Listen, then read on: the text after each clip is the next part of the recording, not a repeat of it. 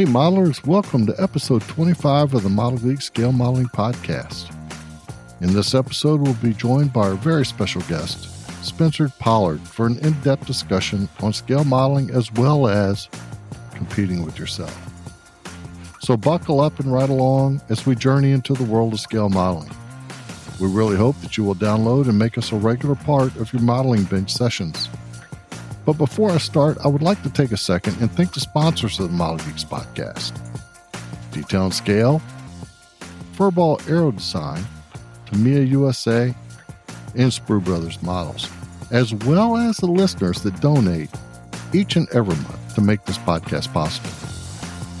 That said, here are the geeks Darren Cook, Scott Samo, Andrew Frill, and Andrew White.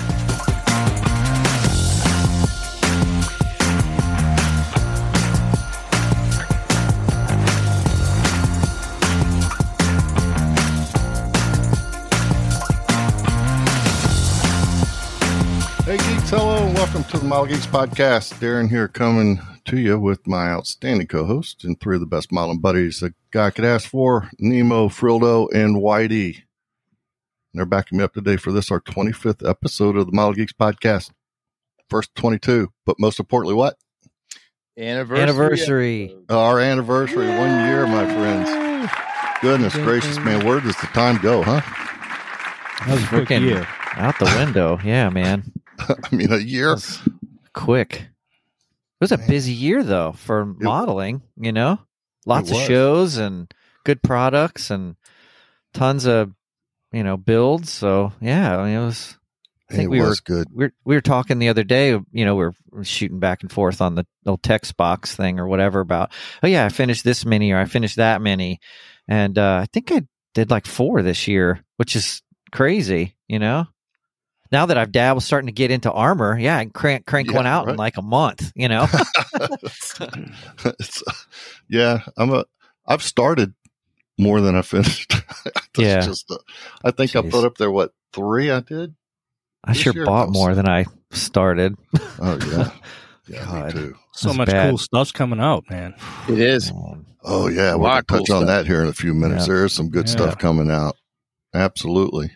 A lot of Uh, news. Yeah. Santa Claus was like so good to me um, for gift certificates. So Oh yeah. I've got oh yeah, it's crazy how how much um much my my family uh, uh, but it's easy. They're like, well, we're just gonna get Scott a Sprue Brothers gift card, and boop, that's it. Done. I'm like, per- done. You know, don't need anything else. and yeah. that's the best gift, man. Just It is. You know, whenever anyone asks me, "Oh, I don't know what to Yep. get yet," get me a gift certificate to some hobby thing, man. It's Yeah. easy. It Well, is my mom- easy. My mom and dad did that for me a couple of years ago, and my mom, God bless her heart, not the most technologically coherent Did- person. Sometimes she couldn't Yeah. figure out.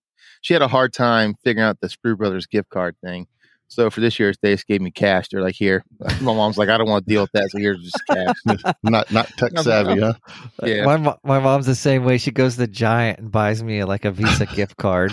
yeah, that's you know, because she doesn't know how to. She doesn't even know how to like double click on an icon. You know, she doesn't even know what Google is. I mean, she's almost ninety, so she's just like, whatever. I just drive to the store and buy you something. Even a gift card to her is just weird. Yeah. You know. Anyway, Well, well. Speaking of uh, Santa Claus, man, how was y'all's Christmas? Everybody have a, a good vacation? God, I know I needed that break. That was uh, yeah, it was Yeah, nice to have a little time to, with the family and stuff. yeah, I, I, I didn't. Yeah, it, it's it was great, but I just I've been so busy lately. I just sat around. I didn't even sit at the bench. I, I didn't. I didn't touch one modeling anything. You know. So I'm, uh, my New Year's resolution is to completely change that. Yeah, So there's some things that are going to happen in the same old world that are going to help get, help me get back to the bench. That's resolution number one. Whitey, you Christmas? Uh, you have a good time this? Uh, Yeah, man. Doing Uh, travel? Pretty, pr- pretty quiet. No, stayed home. did stayed you? home, and the son and daughter were off at their respective boyfriend, girlfriend, family houses doing stuff with them. So it was me and the wife and dogs just hanging out. It's quiet. You- Yeah, your wife and your new buddy. Yeah, man. My new my, my new buddy. I got a dog.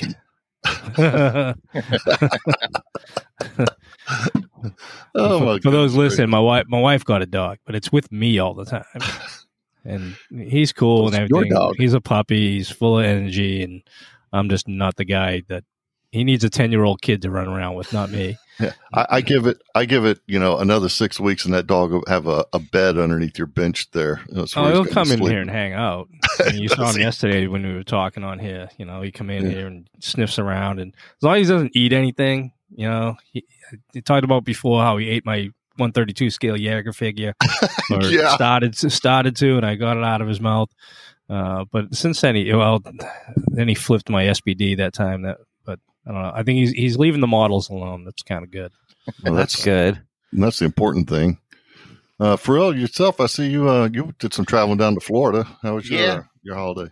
It was good. It was good. We uh, opened up presents Christmas Day, and after that, we finished packing up stuff and got on the road and headed down to Florida for like four days. And uh, went down there for a quick trip, saw my family, and then uh, came back. It's kind of nice to see them. I haven't seen them. I haven't seen them in a while, and You know, it's been five, been five years, I guess, since I've done any family type Christmas uh, away. It's just always been the wife and I. We don't, you know, don't generally take leave around Christmas time. 'cause There's just so many people traveling. You know, so much going on. So 95 wasn't bad when we left on Christmas Day, but man, coming back, it wasn't like stop and go traffic, but there's a lot of cars. There's a lot of traffic, but it was Yeah. flowing in, in spots. But it was just, I hate 95, man. yeah, and 95's I try to avoid 95. The only time I take 95 is when we go home to Florida. Any other time, like when we have the camper, I take 17. Yep. we go south, I just I avoid, and especially like a bottlenecks right there for no reason. It just it's like bumper to bumper almost, and then when you get through it, you're like, well, what was the slowdown for? And you see no accidents or anything. Yeah, I think uh, somebody asked me the other day about traveling, and it's like, nope. If I'm not flying, I don't know that I'm gonna. I'm not gonna venture more than about two or three hours away unless I'm flying. So, uh, anyhow, well, hey, to kick things off. Let's uh, let's shoot around the room here, see what you guys are working on. What's on your bench, Whitey? Since you're on my uh, All my right, left there, uh, let's uh, working across the screen. What you got going on? Well, I finished up the Harrier. That's done. And um, so I Yeah, jumped, man, you like cranked uh, through that thing. That was that yeah, was, was, uh, that was awesome. it's because I, I just stuck to the basics with it, man. I just was not going to go crazy with aftermarket or nothing. I, th- I put a, a quick boost seat in the thing, and that's it. Uh, stole some Rockeye Mach 20 rock eyes from an A10 kit, and that was the extent of it right there, man. And everything else just out of the box. And uh, I, I added some aftermarket decals that Scott hooked me up with uh, for the uh, Desert Storm guys. Uh, and uh, yeah, that was a quick, quick uh, build, relatively speaking. Uh, and then in, it rolled right back into that uh, M4 Sherman I'm working on for the uh, Triple P's uh, group build that they're doing, and that's going to be a Polish uh, Polish Sherman from the um, I think their second regiment or something like that. It's got a weird scheme. It's got like some uh, camo paint that they applied to it in the field, and uh, so I'm going to do that that one for that. Uh, and yeah, that's on my bench, and that's what I'm in work on. Another tank, number two, second tank. the uh the Harrier to, to back up that for just a second. I remember you had uh, some problems with the paint or paint color or something early on. Oh yeah, yeah, yeah. Uh, so I used aqueous, Gunze aqueous paint, paint and uh, the light ghost gray that went down fine, but then it has a neutral gray uh, camo with it. Uh, y- you know, and I had an older bottle of it, and when I shot it, it was like practically the same color as the as the light ghost, and I was like, man, what's going on here? And um, yeah, it was just uh, I don't know whether it was because an older bottle. It, it was an older bottle because it had the old style label that they that they have. Um, so I got another bottle and, and shot it, and it was it come out a little dark. I did add a drop of me- intermediate blue to it to to kind of blue it up some too. Um, but then, but like I said, yeah, that that first bottle of it, just out of the bottle, was doing nothing, man. I was like, man, I'm not seeing. That was like, no contrast, you know. Uh, Yeah, so- I thought the the the color, whatever you, I guess the intermediate blue was the trick because I thought that hue that you got, um, you know, that you sprayed was like perfect. It had just a tint of, just that slight tint of blue to it, which was exactly like what the picture look Yeah, like. man. So I thought it looked really. I kind of totally freaking didn't help you on that one. I'm like, yeah, yeah, yeah, I'll help you, man. I'll, I'll get that mixed up for you. And then I just fucking Work. didn't, didn't. Yeah, you're like, thanks a lot, dude. I'm like, oh shit, sorry. And you're like, I already mixed it. And then you sent me the picture, and I was like, wow, that was better than I could do. That was perfect. So I thought it looked really good. Yeah, I've always liked that scheme on those things, man. From that one squad, what was it two thirty one? I believe. Uh, I'm probably getting that wrong. I forget. Uh, but yeah, they had their their blue gray scheme that they put on for the Gulf War. Um, so anyway, yeah, got that done. Thanks to the Triple P, Scott and uh, Jim Bates for hooking me up with that kit, man. That thing's hard to find out there. It is. It is. It's uh, that's a rare one for sure. Yeah, odd, Oh. but Haskell does that. You know, it's like Yeah. you know, limited re- release. They ain't lying. yeah. I don't know whether we went back and changed the molds or what, but um, No, no, Yeah, I don't know. kind of kind of because the nose sections are all separate on those things, so you can. yeah. yeah, Hmm. it's weird that they don't they don't chuck that that early B model out. The B Yeah. pluses, man, you can get those things all day long. Yeah, yeah, Yeah, it's weird. Well, that's uh, you know, we'll, we'll talk about the uh, what's uh coming out here in the you know in our news. I saw that uh, it might be still over there on the printer. That Haskell's got another uh Harrier, you know, an updated Really? one coming out. Yeah, Oh, I didn't know that. Which what do you Yeah, know which too. version or Uh, let's see here. No, it just says uh, AV8B Harrier Two Plus. oh it's probably just a Okay, new again, updated decal set or Yeah. something. Yeah. February next month release date. Okay. So. Huh. Yeah, they okay. probably just threw some new decals in there. Yep. Like I said, those B pluses are all over the place. You can find those all day Yeah. long. Yep. Nemo, what about you, my friend? I saw you finished your F4. Beautiful job as always. Yeah, I, I f- I finished that one a, a while back. Um, I guess right before the holidays. Um, and I was have not touched anything. I was all, you know, gung ho about. I don't know. I have plenty of time. I'm going to work on my. I mean, I had time for anything at all. So, I- and I think I'm not real motivated to build anything right now. Uh, meaning, there's nothing like the SU 27. While it it's it's cool and all that. I don't know. I'm just I, I'm so pissed about the landing gear. So it's just totally turning me off to to working on it. So I'm to end up shelving that one for a while because it's just it's just sitting here on the bench and like, well, maybe I should try to build work on something that I have up on the shelf of doom. You know, try to get one of those out. And then I'm like, well, there's a reason why they're on the shelf of doom because it just lost interest. So I think I'm going to clear the bench off and then try to work on something that um, I got a couple of new kits over the holidays um, that are, you know, to me a type of, you know, just a simple build, um, you know, just something that's going to be fun and not not take too much time just to kind of get the the mojo flowing again because right now there ain't no mojo flowing at all. So um yeah well so not a whole lot uh on work on anything to be honest with you. There's i'm but but i got but i got to find something because i got some cool stuff for christmas. I did get one of those new um uh, mr hobby i think it's the ps uh oh let me grab it Man, that thing is nice. That airbrush. Ah, there it is. Okay, yeah. It's the it's the Mr. Hobby uh Mr. Airbrush custom with the uh um the .018 uh, needle which is uh nozzle which is, you know, itsy bitsy and it's the PS 771. So I have just seen so many good things about this particular airbrush. It's kind of it's it's I think it's very similar to the Iwata um those custom micron brushes um, which are like five six hundred bucks. This one I got for I don't know. I think I, I don't. I mean, Allison bought it for me, but I think they're like a little over two hundred. So I'm real anxious to um, to spray it because I think it's I think it's going to be a lot of fun to to use that thing. So that's it's nice Yeah. looking, man. It's it's yeah, it's cool. It's heavy though. It's actually it's actually pretty heavy. Um, it's a, it's a but the trigger, oh man, it's just like butter. You know, it's just so Butter. Uh, smooth. Yeah, it's really. And then finally, I I went and bought a ton of those QDs, those quick disconnects, and got everything. All my airbrushes are all fitted now, so I can just quickly interchange, which I'd been meaning to do that for years. And finally, I, I asked Whitey, I'm like, "Where did you get these things?" And he's like, "Amazon or wherever."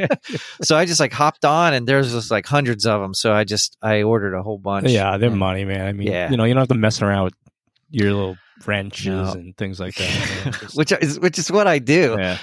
I'm just like, why am I doing this? Why am I making this harder? So uh, yeah, having those little QDs, or if you haven't Yeah. done that yet, folks, get get just order on Amazon the little quick disconnects. They're super cheap. I mean, it's like don't know. ten bucks for a whole bunch of them. Yeah, We're so- like rank amateurs. You see some guys that have like a manifold with like four airbrush hoses coming off of it. Oh. Uh, I mean, as long as you can have a cute, quick disconnect, though, it, That's all. You know, you're good to go. We got a guy in the club that's got a setup like that. But, yeah, Oh yeah, man. there's a couple of them got yeah.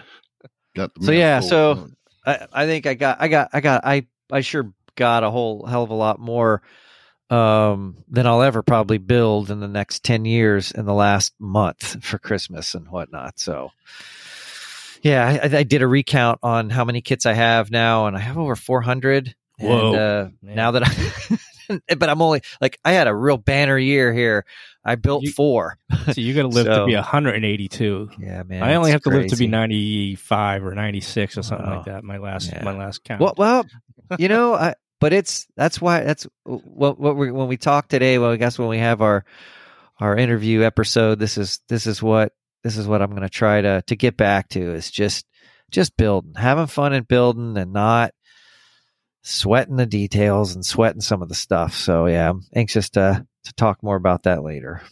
what uh, what what what do you got up next? Then I mean, if you don't really have Me? anything, uh, yeah, I have no idea. no I have idea. no clue. No, I mean, I'd maybe um, something Tamiya ish. Yeah, you know, one of their 48 scale props. Um, you know, there are a few kits that I that I am anxiously awaiting. um, but we can talk about that later. well, see, that's part yeah, of that rabbit hole. See, look, you just uh, talked about all those kits, and you said there's a couple you're anxiously waiting for. Yeah, pick it's a- something off a- that shelf behind you and get it's a it. disease. Yeah, It I don't is a know. I. I had I actually had thought about doing one of uh, Erich Hartmann's. There's a G6 that has that black tulip on the nose. Um, oh yeah, you talked about that before. I did, there, and I've already started working on. There's a few mods that you have to do to the to the to the cockpit. Super easy though. I mean, just like put the battery box in, which uh, Eagle Parts already makes a replacement part, which fits perfect. You, there's nothing I had to do, and that's really it. There's and then so I, I've um and I'm just waiting on some masks um so I can you know paint all the mar- markings and uh but yeah I think I think I might jump into that one or uh I mean I would believe it or not, there's that Great Wall Hobby SU27. I'd really love to do that one. This Kitty Hawk SU27 has just pissed me off. So I'm just, I, I need to put it away for a while and not look at it, even though it's completely painted. I just need to paint the, is, the, the metal areas and then she's ready for decals.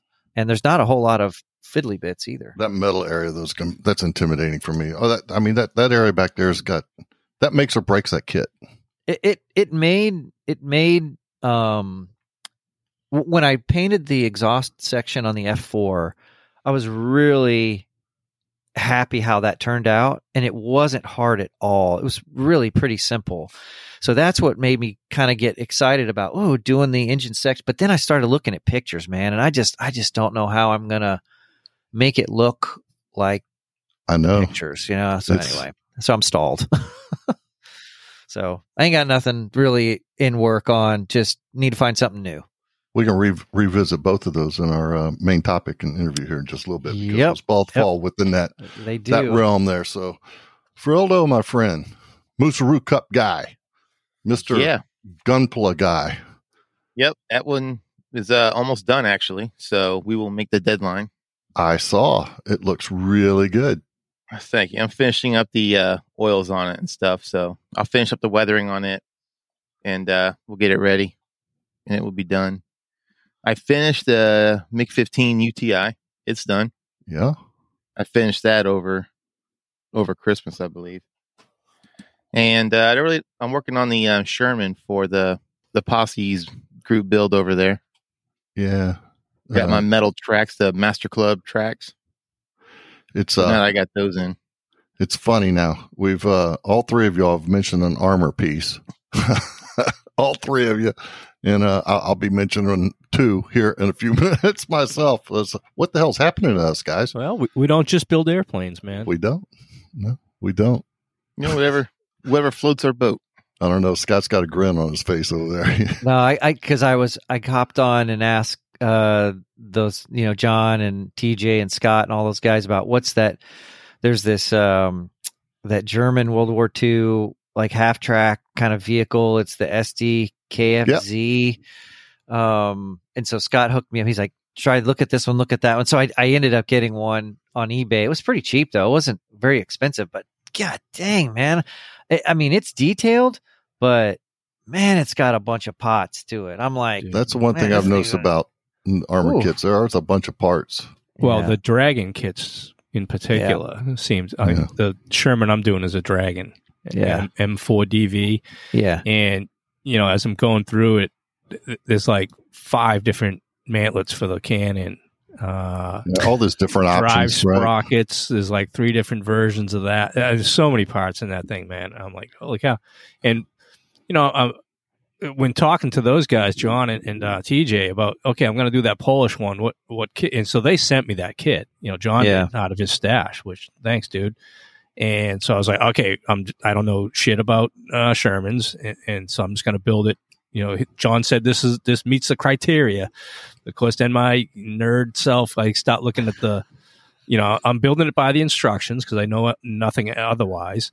But then I'm looking at the photo that I have of the uh, Polish one, and I'm like, oh, wait a minute, those drive sprockets and that that rear wheel dealy is different than what the, you know, instructions are telling me. So, sure enough, I look in the box and the and the parts are there that match the photo. So I'm like, all right, I'm already going off the road with this. I'm deviating from the plan already, man. Yeah, I've I've seen some pictures out there with uh, Shermans with different road wheels and uh, just all sorts of stuff. But yeah, Yeah, it's crazy. Uh, Frill, your your Sherman, how far along are you on that? Um, I got the main chassis together, and then it's the Asu- As- Asuka, the Asuka kit, hmm and the instructions are all like out of whack. Like the way the instruction read, like it's not your typical booklet like instructions, and you have to like flip it different ways instead like how a normal book flips. You know how most Yeah. instructions are. You have to like flip it over and flip another way to go to the next step and Yeah, that's seen figure all like that, out. Um, to go back to your uh, your Mig, that thing really looks sharp, man. I love that that camo paint job. That you got Oh, that thanks. really tight, man. That really looks cool. Well, that was with that uh, Sotar. That was my first time using a Sotar, so that was pretty good. I wanted a natural metal one, but it was that trumpeter kit and joining the rear the fuselage pieces left uh left the plastic rougher than I wanted, and I didn't want to do a natural metal because then it yeah, it's hard up. to do. It's got to be. So I just went ahead smooth. and uh yeah. So I just went ahead and did another camouflage job on it just to kind of like hide it. yeah, but it looks And great. it came out good. Well, thanks. It does. Looks great. So, uh, you know, I mentioned two pieces of armor. That's what I've got. You know, that, that, that Hellcat, the M18, which I just need to finish. I'm in the weathering stage there and it's a little intimidating. I'm not going to lie to you. I, No, man, it looks awesome. It looks really good. I mean, for for for us, I, I think you know guys that are just aircraft modelers, yeah. like we've talked about, the techniques that we've learned, they translate pretty well to anything, whether it's car or ship, Yeah. uh, they- armor. You know, I mean, so yeah, I think it looks good. thanks. I appreciate Fundamentals that. are It's, uh, fundamentals. It's uh it's the weathering part though. I mean, I get a little bit intimidated when it comes to working with pigments and uh some of that stuff. Trying trying to make mud look real. You, I Oh, mean, man, you can just slap really that crap on there. yeah, just sling it, sling it. I'm trying to pull my best night shift, and it's uh yeah, we'll get there. I want it to be beat to hell a little bit, but not over the top. So There's only one Kovac, man. Like, I dude, know, man. It's it's just you know. uh, I've yeah. said it once. I There's say only again. one. He walks on water. Dude, so he, Yeah, he he also does, does. buildings, man. He makes scratch builds I his know. own buildings that look amazing. It- that's And then he's like, "Well. I guess I'll try and paint a figure." And then it looks like somebody who's been painting figures for a hundred years, and I they know know. exactly what they're doing. You know, his brush control is just Yeah. it's his attention to detail is just phenomenal. Yeah, it's unreal. So I've got the uh the Hellcat, and then of course my uh triple P uh, build there with the uh, M36 Jackson, and that's that's been a lot of fun so far. I've I'm trying the uh, armor texturing with the uh, Tamiya putty and the Tamiya extra thin, and stippling that and trying to get all the textures right. It's a lot of fun. Scott, trying to find metal tracks that fit this. I got originally got a set of the the frill. Is it frill tracks? Um, Yeah, Frill. frill, Frill. Yeah, frill. um, but it had the uh, the paddles, and uh, it won't fit under the fenders. Most of those had the fenders that were cut off uh, when they had those paddles in there. So I, I mean, I could do some surgery, uh, but I decided no, I just don't want to go that far. So uh, Scott Gentry was gracious enough to uh, send me a set of uh, tracks on the way, so uh, I can get that thing moving forward. But in the meantime. I broke out a little palate cleanser, which I thought was going to be a palate cleanser, and that's the Meng F18E. and That's uh, not a palate cleanser. no, it's a pretty in-depth kit, That's Uh, work. but it's fun. I'm Yeah. I'm really having a good time uh, with the body work. I mean, it's looking good, man. I, thanks, I appreciate it. You know, Hard part's over now. it almost What- it's Yeah, about I'll be percent there. how do the flaps like how the flaps are going to look and the and the the tails the both um vertical tails look like they got gaps in the um Oh, you at the bottom. in the yeah Well, they're just sitting And- in there. just sitting in there and then Yeah, how, how, do they, how do the gear fit in have you test fit the gear to yeah, see the, how the they gear, fit the, the gear gear fit seems solid? good. Yeah, how about the flaps that, that was the the Hasegawa kit the only real turn off to me for the Hasegawa kit is are the flaps you know, yeah. for the like flaps, I haven't. well, at least for the, for the A yet. through the like D or whatever I'm sorry but it does look like it attaches the same way. You put the hinges on there, and then it's got the little locating tabs. Now, the size Yeah. of the locating tabs is what's going to dictate. sure You know, if it, assembly yeah yeah, if uh, if they fit in there pretty solid, uh, then I won't have to worry about doing any pinning like you did on your your Hasegawa kit. Yeah, I know it's a pain, but uh, so far so good. The intakes fit really well. Um, yeah, I like what you did with the whatever the paint that you used, the Kilz technique or whatever. Yeah, I before the I- intakes. You know, I tried it, but I learned a lesson. Uh, the the last time I tried that, uh, the latex paint looks really good when it goes in there, and it's nice, it's smooth, and it's uh, shiny.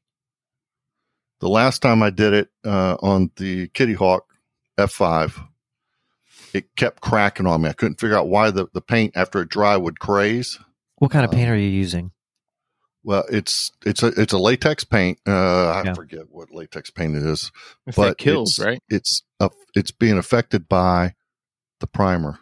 I think it's the primer's Huh. off gassing underneath the latex, and it's it's not, you know, because I'm using Mister Surfacer right Yeah, fifteen hundred, and I just don't think that it's it's uh, working nice with or playing nice with the latex paint. So, Hey, huh? if you're pouring latex paint in it, why You don't need a bother primer. priming? Yeah. well, well, exactly. And, and next time I'm not going to. As a matter of fact, I'm just going to give it a test to see what happens. Uh, but you're exactly right, and I, I came across that that same thought. You know, Yeah, why man. why why prime it if you're just going to pour latex paint down it? So I mean, Last I time I don't- tried that- I don't prime at all. I tried it on a, uh, I think it's a Hasegawa F15 that I built years ago. And the only problem that I ran into with that was when you let it drain out. You know how on most modern jets they give you the turbine face that just Yep. butts up to the back of the intake. yep, What you'll have that latex that um, Kilz will build up right there, it and it will. won't let that fit in. So you got to sit there and you got to trim away some of it so It, that turbine will. face And, will fit. and this did that too. So the trick there is to put a piece of tape around that back end so that it actually drips down further than the end of the intake, so it thins Mhm. out. And then you don't have as much to do. You can get a little piece of sandpaper and just kind of uh, sand that that lip down. Uh, in this case, after I tested it, really with the uh, intake and the shape of it, when it gets the turbine fan, you can't see any of it. So it worked out. It worked out, you know, fairly well. Um, anyhow, uh, that's where I'm at. That's uh, and you know, Scott, we had talked. I wasn't going to prime this one either. Uh, I was going to, you know, try a little something something different. But after all the body work that needed to be done and the you know, Well, I mean, you got to prime your work areas. Yeah, I got that. I mean, just like you know, just I don't prime the whole thing. Like like shoot a all, an overall all primer. That's all. But yeah, Sure. I mean, what you're doing, you have to prime it just because Yeah, you got to check, make sure that the seams are good. Which yours look great. So Well, well, thanks. know. It's, there was so much, like in the rear end, uh, so many panel lines back there that just are non-existent. They don't need to be there. Uh, so I ended up shooting uh, the Mr. Surfacer 500 as a high fill primer to get in Yeah. there, and that really helps level that out and to uh, get rid of ghost seams. So cool, man. Yeah, it looks good. I I, I mean, you picking that as a slam build, Jeez, good on you. well, That's- yeah, slammer I could pick like a to me a a Spitfire. yeah, You know? that's what I should have done. Should have Yeah. done this P57D Nah. over here, Razorback or it, something. it it'll be cool though when uh when you get her done though. It'll it'll look give us all a little motivation to to work on that kit. I think Yeah, well. yeah, I think we're all excited about the growler that's coming out from them too. yeah. I don't know why I wanted that's the one I, I'd like to do. So Yeah, well, I'm Cool. hoping to have this one in the paint barn here before, uh, uh, well, next week during the week. So, so yeah, that's what I'm working on. Always something, and I need to finish something. All right, well, guys, that's great, man. Everybody seems like busy, except for you know Scott. We need to decide what he's going to do next. We got to get something on his bench. All work and no play makes Scotty Yeah. a dull guy, or I can't even pronounce it right. something like that. Yeah. So, well, hey, before we uh, move on, uh, let's go ahead and uh, hear from our good friends and sponsor over at uh, Detail and Scale. Hello, model geeks. Rock Roszak of Detail and Scale here, talking about our book, Colors and Markings of the F 14 Tomcat, Part 1 Atlantic Fleet and Reserve Squadrons, by Bert Kinsey and yours truly. Every active and reserve Tomcat squadron that was assigned to the Atlantic Fleet is covered in this profusely illustrated book. They're all here, from the Red Rippers of VF 11 and the Black Aces of Fighting 41 to the famous Pukin Dogs of VF 143 and the Fighting Black Lions of VF 213. The book chronicles the history of paint schemes and markings used on Atlantic Fleet Tomcats with more than 300 photographs, all of which are in color, and more than two dozen full color profiles. The printed edition sells for $23.99, while the digital editions are $14.99.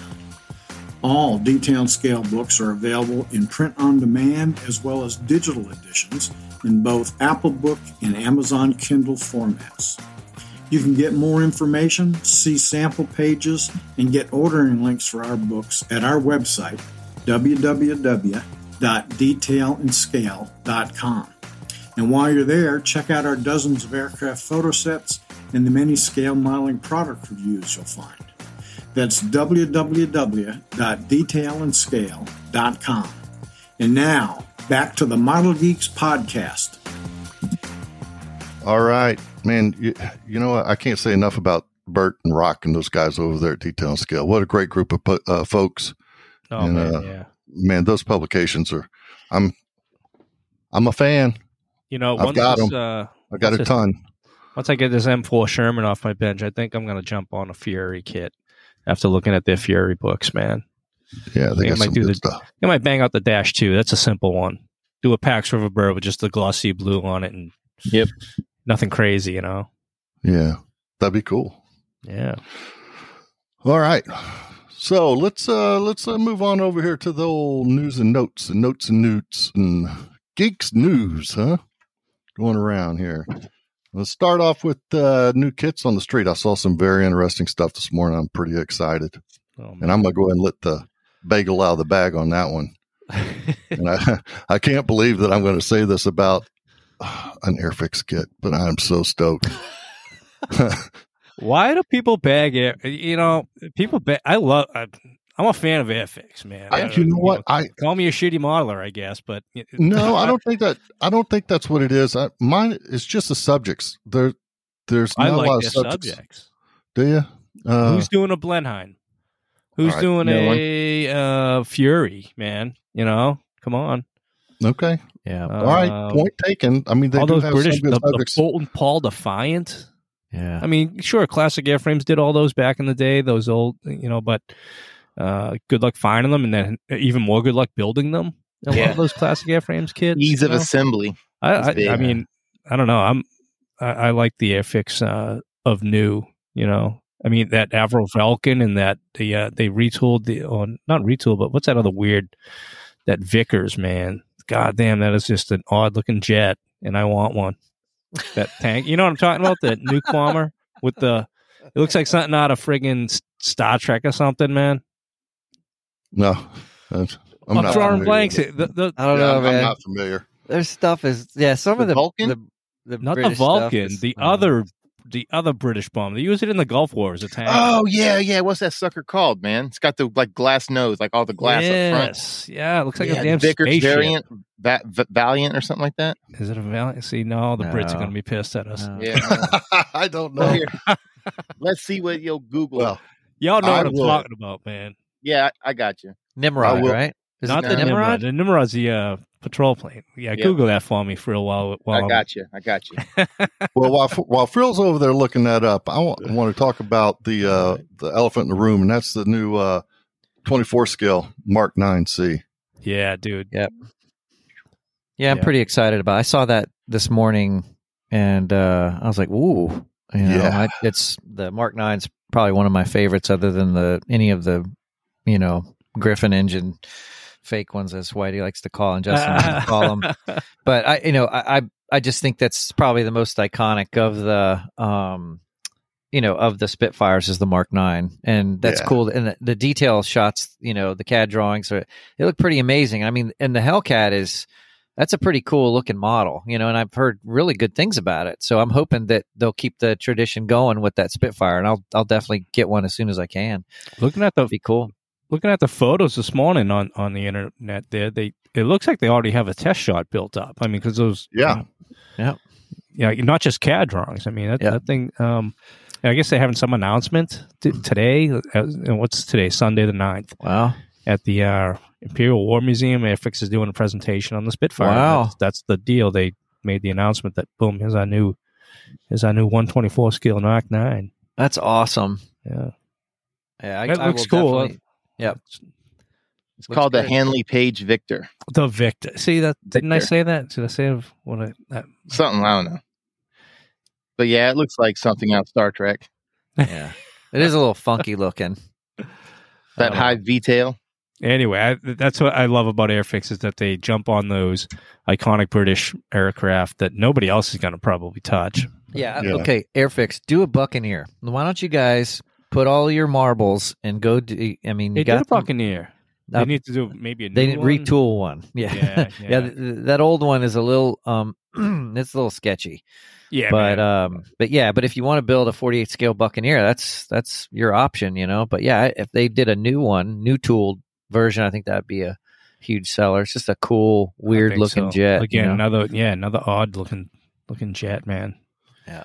Well, I was Oh. uh, I was looking through Cyber Model uh, over on Cyber Modeler today. The the new new releases coming. There was a couple that kind of uh, stuck out to me uh, in the 30 second scale. One was Zoukei Mura, the 109G.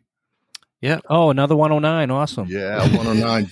yeah, 109 G14. Well, it's a it's 30 second scale Zoukei Mura. That's going to be a pretty cool. That's got to be like I the know, most yeah. produced I'm, I'm kit. not, I'm not ever. knocking. well, it is. I mean, it, but will be, it'll be a nice kit for sure. um, yeah, and then the uh, border model with their 35th scale Stuka.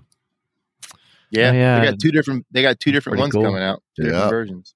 These That's 35, 35th scale airplanes is just 30 just 35th. stop. I've Yeah, got you- that. I've got that 35th scale 109. Granted, it's still in the Rappa, but um, I haven't even opened it. But why though? Nobody's building dioramas. I, I understand, you know, they're So, doing I like 35th 109s. scale because they want them to go with the armor, eh, eh, you know, and it's like, no. So if man, Tamiya did a 32nd scale 109, would you guys be interested? I probably would. I would. I don't know. I It would buy might be because their 32nd line is just fantastic. But Yeah. I think I'd Um, buy a ton of them. So I, I yeah, I, I, I, I mean, yeah, I think. Well, but then again, anything Tamiya would do, I'm probably, I'd, I'd buy it. so you know, the the big winners for new kits in 2022 so far though is ICM. Uh, those guys Oh, yeah, are man. producing stuff like you read about. They're popping it out, man. yeah, OV10s, man. Yeah. Uh, Where are those? Didn't you have a uh, line on OV10s for us? Darren? Yeah, yeah. But I'm waiting on Bill to get back to me. He's, okay, uh, Raj. yeah. Okay, good, good. Um, I mean, they got uh, the the AH1G Arctic Cobra in 30 second scale coming. Arctic so, uh, Cobra. How yeah, it's that's what Arctic? they call it, the Arctic Cobra. So, uh, Really? Huh. the- yeah, first quarter 22 new tool. That's so Huh. ICM, man, they're really doing some, uh, some cool stuff. The hobby's All right. dying. Hobby's dying. I'm going to have tell you to, uh, Well, how about into this? Um, what do you call it? That just is hitting the streets. The saw seventy one Revell, isn't Yep. it? Is Oh, it yeah. like now or is it? Yeah. I I've think so. Yeah. People, people are starting into them, building them. Yep. Yeah, that's another one of those expensive kits, though, from our I understand. One of those high dollar Revell kits. Uh, Yeah. And I think They're um, getting Phase. Hangar is going to have some stuff coming out for it here Well, soon. hey. I, you know what? Yeah. Glad you said that. I got a note on that. Actually, Phase Hangar, and this only, uh, you know, kudos to Mike Reeves. He come out and he said he's going to step aside and allow because Jeff from Hypersonic was already in work on SR seventy one products, and so Mike is actually stepping aside and having, you know, he's like, all right, I'm not going to step on your toes. You you run with the with the SR seventy one stuff. That's cool. Uh, so yeah, that's wicked stand up. That's like class act stuff right there, you know. yeah, Um, Yeah. And Mike's got awesome other items coming out too. All of that new A10 stuff he's got. And, uh, but yeah, I saw he, he on his Facebook page. He he made a, a note of that. And I was like, oh man, that's that that's that's class act right there. And then Hypersonic. I mean, that dude Jeff Yeah. Gubiak. He's just Yeah. he cranks out awesome stuff, man. Yeah. Both That's really awesome. good people too. Yeah. Yeah, Well, exactly. yeah. you know, and it just speaks wish to the the uh, yeah. you know speaks to the community of Yep. of uh, garage aftermarket resin dudes, man, right there. You know, Well, Eduard too. They released that um boxing two kits in one of the uh, Pearl Harbor Zero, the Type Twenty One. yeah, they sure did. That's a nice kit. And I like too how the instructions in the beginning, like the first three or four pages, is like a quick history of the Type 21 and a little brief snippet about Pearl Harbor yeah, man. before Yeah. you get into the construction. It's pretty cool. Yeah, I man. read somewhere was it yesterday or day before where some someone online had, it said that they just came out with the like a Profi pack or uh something Yeah, a they single, got a their- single kit issue of the Yeah, uh, single of kit. They're over, stuff. yeah, their weekend edition or something. yeah that's oh, it's a Profi pack kit. Yeah, it's it's just no, it's just one one kit, vice Yeah. the double box, and so it's you know half the price. There, That'd be good too give or to go along with Detail and Scales Pearl Harbor book too. yep sure Yeah, would man. sure would um well hey that's cool man so there's lots of new stuff coming and like i said especially from icm i'm kind of uh excited to uh see some of this stuff Yeah, i'm, I'm really looking forward to getting the ov10s uh, i want to build that kit I like that plane. Did we talk Um, about Christmas and what we got? Well, that's what I was gonna do Is that where we go? What- that's where we're what- going. okay. Here's what, yeah, that was next. What a great segue. Yeah, what what Santa bring you? Well, we know Scott got the uh, the new uh, airbrush there, but uh, why do you let's uh, kick it off since you brought it up? Segue into All this. right, what man, Santa Claus get you? All right, man. Uh, one kid I've been. I know this is a snooze for, for Scott, but uh, the F eighty two G models it. Oh, you did? Did you get that? Oh yeah, man. Yeah, great looking kid. Yeah, Santa brought me that one, man. Why is that a snoozer? That's like oh, just kick ass. man. I remember watching that thing fly at the CAF when I was a little kid and Yeah, climbing all see, over it. So I don't know. I thought it was goofy looking. You know. Yeah. Well, it is. I don't know. I, am a Hawkeye guy, so it's ugly Yeah. airplanes is, are a draw to me. I mean, yeah, Yeah. we talk about the damn British stuff, so come on. Yeah. Yeah. Um, but yeah, uh, grab that kit the That's minute it was available. Cool. The minute I heard it announced, um, hobby I know you were really excited about it. Right on. I got rid of that hobby. I dropped that thing like a bad habit, man. Uh, when I heard these guys want to do an F eighty two, I was like, oh, get that, got that thing on eBay, and I think I got like about eighty something bucks for it. oh wow. So whoever, Wow. Yeah, man. whoever bought on. I feel bad for them, but not Yeah. really. Yeah. Uh, so yeah, that was a Santa gift to myself, and then uh, my daughter actually kicked back in with a. Uh, I got a, one of those Tankcraft mats for my bench over here, the P forty seven one. Um, out of you know, I don't know. She must have heard me talking about it with Frildo or something, man.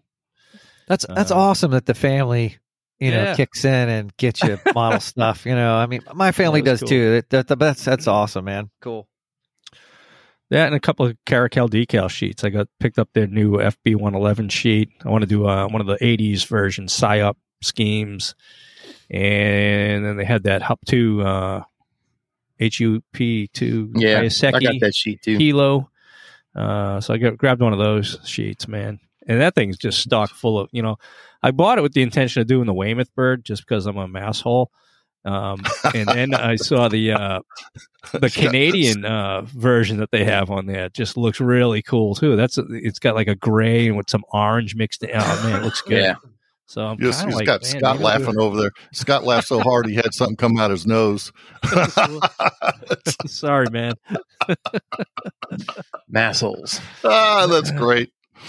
Uh, Ah, this is good stuff. All right, yeah, that that was my Christmas uh, All right. Christmas grab. Well, while, while Scott collects himself over there, we'll move over to Frildo and see what Frildo got from Santa Claus.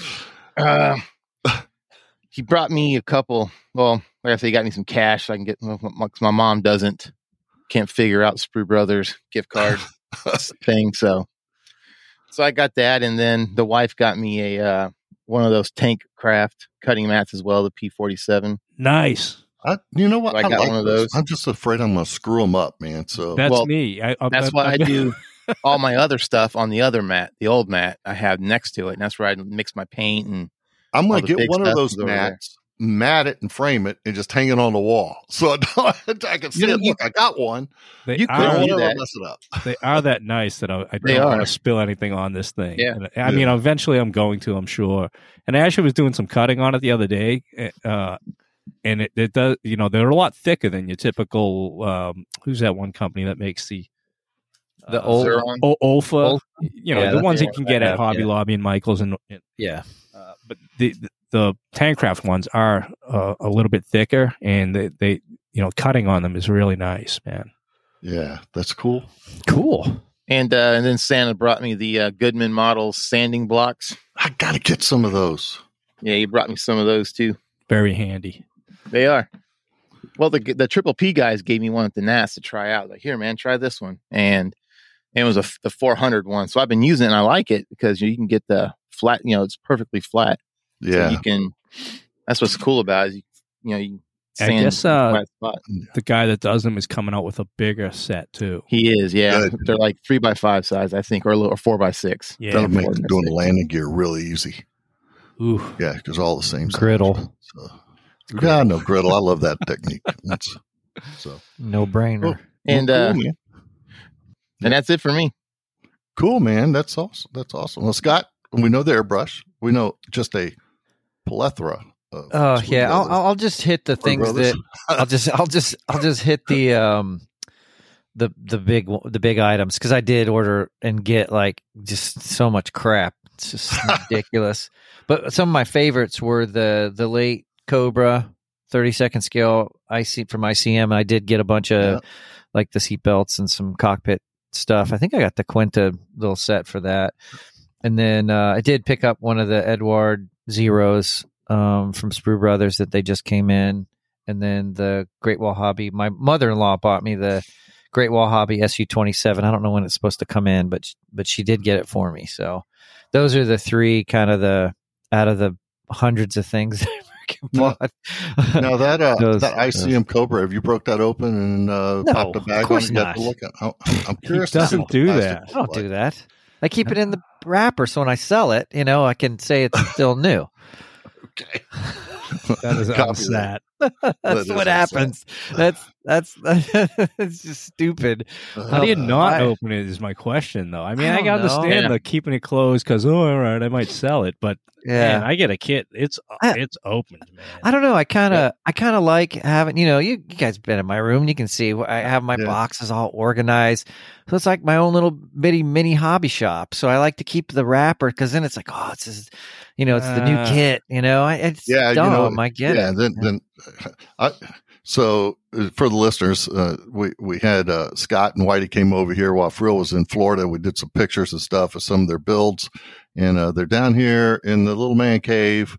And I go upstairs to get some drink. I come downstairs, and they both sitting in chairs, got model kits open, and they're going through plastic. So, so they they, they won't break Oh, the bags on their own kits. They'll not? come over here and start thumbing through plastic. so, Well, it's I'll, open. I'll, I'll, I'll open the cellophane usually because I'm taking the decals out to store them. Yeah. Yeah. I've, I've in more recent time I've stopped opening up the bags and actually taking parts off the sprues because I just Yeah. don't want them banging around in there, you know. Um, Yeah. But I mean, to just not even open it up and oh man, I you know I, I have to get a look at the at the decals and then get a look at the instruction sheet and the different Yep. schemes Oh, available and stuff. and then just I- give a general look at the plastic and okay, all right, like the panel lines, like you know that kind of stuff. But uh, yeah, I mean, if even if it's a kid Well, that's have why I was curious of, about the, uh, gonna, but That's why I was curious about the Cobra. I'm just, I'm really curious about the surface detail stuff. But that's I- okay. I- I'll I- The, I guess I did look at one. Remember our little debacle that we had at AAA? yeah, yeah. So I already looked at it. Okay. oh yeah, yeah, um, so I know what it looks like. It's pretty decent. Um, you know, I, I, I, I really would like to build uh some hel. I haven't built any helicopters in a while from the helicopter pilot. That's from the helicopter Yeah, guy. from the right? helicopter, So pilot, right? oh, you know uh, what you should do for 2022? it's You just know what I'm not gonna An gonna say? happen. H53. long do it. Ah, man, that is unsat.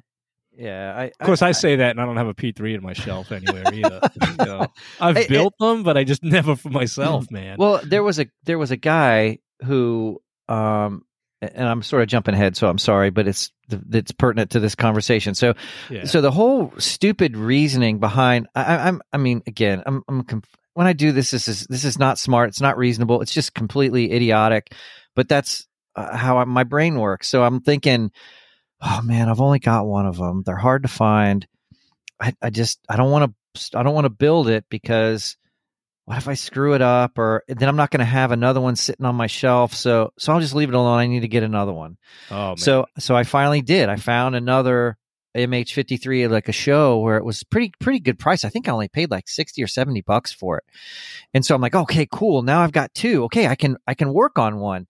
I'm like, "Well, but I really like having two, so I should probably get one more so then I can actually work on one. So I did. I got one more off of eBay. Again, another great price. So I've actually, no kidding, I have been thinking. I, I and I did. I broke. I broke the uh the sprues or uh, broke bags. I looked at all the sprues. I'm like, man, this is a really really cool kit. I should absolutely do one with my name on it and my side number and all the stuff, you know. And uh, so I, I've been I've been getting closer and closer to baby steps, man. yeah, Baby man. steps. But but I'm with you. I need to build one, and I want to do one um, because it's just you know. And I'll and I'll, when I build mine, I'm not going to fold the tail and fold the head. I want it spread because most of the time you see them. Yeah, they're all spread, nice droop to the rotor blade. So Oh, they Yeah, look with everything like that, open. man. yeah, man. I've got uh, Big friggin' bug. it is it's what it looks like. ginormous. It's yeah. amazing that thing I- flies. Yeah, I yeah. do have the uh the Revell, the GS down here. Which The uh, GS. yeah, Which it's? The uh, it's the H fifty three uh GS. Oh, the old old one. Oh, the old one, yeah. the old one, the German. It's like um, the German RH or the G or whatever it is. Yeah, The German Machens. I've got I've got a couple of the I mean to anytime I see a 53 I buy it. So I've got the 72nd scale kits, the die cast stuff, you know, 48 scale kits. I mean, I I, I have all of them cuz Yeah. it, it's, you know, it's there's a rule. You have to you got to buy if it's a Yeah, uh, airplane you flew in, you got to buy it, you know. Yeah. Yeah. I think there's a rule in there you're supposed to build one too, but I failing on that part. but yeah, man, I I bought I got a whole bunch during Christmas, so yeah, that's, That's good. cool. So uh, Santa Claus uh, for me, uh, I got nothing model related. What?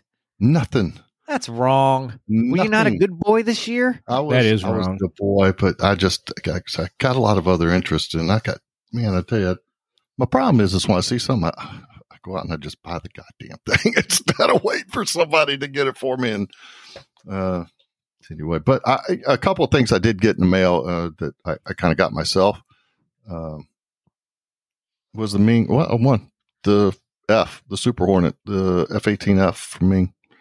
Picked that up. Uh, here again, nice kit from what I can see on the outside, we'll see how it builds up. But uh, well, what's what? Are, what's the one you're building right now? Then I thought that was an F. that's the E single seater. oh, okay, okay. Yeah, I'm doing the E Gotcha. right when's now. a, when's a growler supposed to be out? I want that. I, I think if I start one, I'll probably start that one. you know, I'm not Any real idea? Sure. Uh, uh, I- Should be I- shortly, right? I would think. It didn't come out on the list that I've seen so far, but then Hmm. again, I think the- list which I printed this morning doesn't have Yeah. Airfix's new 24 scale on there either. So Oh, okay. I thought I had seen Um, some box art for it. I think the Hobby Boss one is already out, or Yeah. Will be out before the Meng one. Yeah, I don't know how those Hobby Boss new Super Hornets are. I'm always a little, you know, the Hobby Boss stuff that I have, fit is usually pretty decent, but man, the panel lines are just soft. You know, they're not Yeah. crisp. So I, I typically have to rescribe the entire thing, you know, run a scriber through all the panel lines and all the rivet um, holes. At least that's what I've had to do on the Hobby Boss kits. Every one that I've had, I've had to do that. So, but the fit is good. The fit, like that SU22 that, gosh, see, I should be working on that one. Um, it's ready for paint. Um, but the fit was almost perfect. It really was. It was fantastic. Easy, easy peasy putting that thing together. Man, did it take a long time to rescribe that thing. Yeah. Hmm. Yeah. I don't know. I'm not getting on board with the Meng stuff, man. I'm, yeah. I got a Hasegawa growler, and that's what I'm gonna roll with, Yeah. man. Yep. Yeah. Well, you know, from our standards so close, I, it's. I, I, you know, I They all have I've, their I haven't, I haven't built the Hasegawa one, but the, the, the pictures I've seen of people comparing uh, the Meng to the Hasegawa, they are so close. Uh, Yeah, yeah. you know, we'll just. I think Gabe And that's what I mean. pictures I, up there. not I got the thing sitting there in the stash, so I'm gonna. um, I'll, I'll I'll roll with it. There you go. Well, one other thing I got uh, that I and I want to send a thank you out to uh, Bill Barrett, and we talked earlier about the Desert Harrier. Uh, he did send me that that Desert Harrier came in the mail here over Oh, the cool. holiday, and uh, a special shout out there to Bill. Thanks a lot. Uh, that will get built. I really appreciate it. And then uh, one last thing, none of y'all mentioned, and that was, uh, would you win at the uh, uh, Club Christmas party, man? I mean, I got the uh, that, the accurate miniatures SBD two Dauntless that I won. Uh, so Yeah, forgot about. Yeah. I yeah, all right. I I walked out of there happy because all right. First, you know, I what think we picked- all did. what I picked from the stash was a 124 scale, uh, big rig, uh, uh, you know, tractor trailer. yeah, It, totally nothing. Um, like it's not on my radar whatsoever. But I was Yeah. like, all right, cool, there it is. And then like you know how we do the you know we do dirty Yeah. Santa style for the listeners out there, and so you know I'm trying to pimp that thing out all night. Nobody nobody's taken, even the car guys, even the automobile folks that were there. Um, and you know so whatever that's what I that's what I had, and uh, I don't care. I didn't buy it. I'm gonna go home happy. Uh, but then um, uh, what's his name? Justin, who's a, a car armor guy, you know, and he was like, "Hey man, I'll trade you." I think he had a B twenty four. Yeah, no, a B twenty five, B twenty five kit. And uh, I was like, "Oh, you don't got to trade me here. Just take take the truck. I'm probably not going to build it, whatever." And uh, he's like, "No, no, no." Here, so he, you know, insisted I take the B twenty five. So cool, I did that. And then somebody else had a TA one fifty two, uh, the old TriMaster. Yeah. TriMaster. Oh, Yeah. Dragon. Dragon. Yeah. Nice kit, regardless. Yep. Uh, one of the guys down the end who's a sci-fi builder, he he wound up with that. And again, he had, you know, he was like, "Oh, here, you're an airplane guy. You want this?" And I was like, "No, no, no. You take." And he's like insisting. He's like, and so started out with an 18 wheel rig rig, and w- went home with a a, a TA one five two and a and a B twenty five, which with two kits that I'm definitely interested in building. I want to do that sandbar Mitchell with the Yeah. details. oh yeah, And then the 152, I've um, I'm a I want that to pair up with I finally build my Pierre Clostermann Tempest. Uh, he he he tangled with some 152s a bunch. I remember from reading his autobiography back in the day. So I'm like, okay, I'll pair those things up. And if you ever see the artwork for the, there's a book called The Big Show, and I want to say it's a Michael Turner art. He used to do for these paperback books back in the day.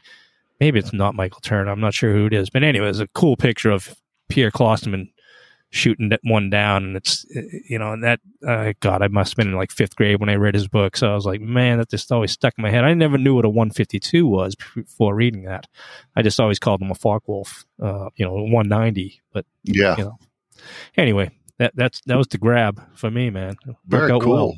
very cool. Scott, what would you grab? So I got, I was lucky enough to grab the um, uh, Hasegawa 48 scale P50, uh, I'm sorry, P47, uh, the Razorback version. Oh, so the D. nice. So, and it came with a bunch of uh, aftermarket PE, um, resin cockpit stuff, seats, um, multiple wheels, uh, props, uh, decal sheets. So somebody who had it before had loaded it up with stuff. Freaking and then- jackpot. It was like jackpot. It has it has everything you could you could See, you that- could want. Yeah, So it was it great was a really that. good one. Outstanding. And Frildo. Well, when I drew from the pile underneath the tree, I ended up with that Revell Germany 1144 scale Virgin Galactic Voyager, whatever it was, the Yeah. spaceship one or whatever it's called. And I was like, all right, cool. You know, it's, you know, won't be too bad. And then one of the new guys at the end was like, he got the, the, uh, Tamiya 35th scale Matilda. He's like, hey, man, you want to trade? And so I was like, all right, yeah, man, what the heck? so I traded that for the Matilda. So I ended up with the Tamiya 35th scale Matilda. Nice. Nice. You you you won on that one. You Yeah. won on that one. So yeah, like I said, I got that uh, accurate miniatures uh, dauntless. It's uh, cool. I think we have uh we have to build those kits right before the next Christmas party. or Yeah, something like new that. club So that's the rule. Yep. So Yep. I have to to get out. build it. So. Uh oh. That because that Yeah. gives you a ticket. That gives you your ticket to pull from the stack again. That's right. Uh, yeah. So we You got to pay to play. Got to pay to play. um, well, that's cool. That's uh, that's some, that was good, good. That, that, that's a big favorite with the you know that's one thing I love about our club. We do that every year. and That's just always good time. it is a good time. Good food too. Good good food. Good good company. Uh, yeah, man. I love our club, man. If you guys out there, if your listeners don't have a club, you need to search one out or start one, man. It's just awesome. Yeah, we're real fortunate. We got a good one. Okay, rolling into shows and contests. I uh, I got a few of them down here. I want to talk about. Most of them are on our region two up here, uh, like the ODO in Richmond. That's coming up already in, next month, man, on the twenty sixth. Holy sh! Yep. Wow. Yeah. Cannot wait. Man, have I want to have built. this. I want to have the Hornet done uh, for that. Uh, let's see, Mosquito Con coming up again. God, that seems like that was yesterday in uh, Yeah. April up in New Jersey, April second, uh, and then Fairfax Model Classic uh, Yep. in Fairfax, Virginia, April sixteenth. So April, February, nothing in March, huh? I don't Let's think see. Yeah, I don't think there's anything in March up here. Yeah, yeah, not up here. Uh, I do want to do a shout out for JaxCon 2022 coming up uh, in February on the 11th down in Jacksonville. Uh, I wish to hell we could make it down there for that, but that's that's pretty close. I don't know if uh, if I'm going to be able to make that one or not, but God, that'd be fun. Uh, I know. Frill, It's you- a two you've dayer now too, or a day it and really? a half. Or yeah, it starts Friday afternoon. Yeah, that's. Uh, I'm gonna make it down there for that one of these one of these first Fridays. Um, and then uh, uh, outside of IPMS, of course, is the AMPS uh, 2022 International Convention in Newport News, Virginia, in April the 7th to the 9th, and that I do want to try and make it to. I think that's going to be awesome. I really want to learn a little bit more about AMPS and AMPS judging Yep. uh, and how that works. Yeah. But that might have to be a geeks road trip. Yeah, man. Could Yeah. Spend a day down there.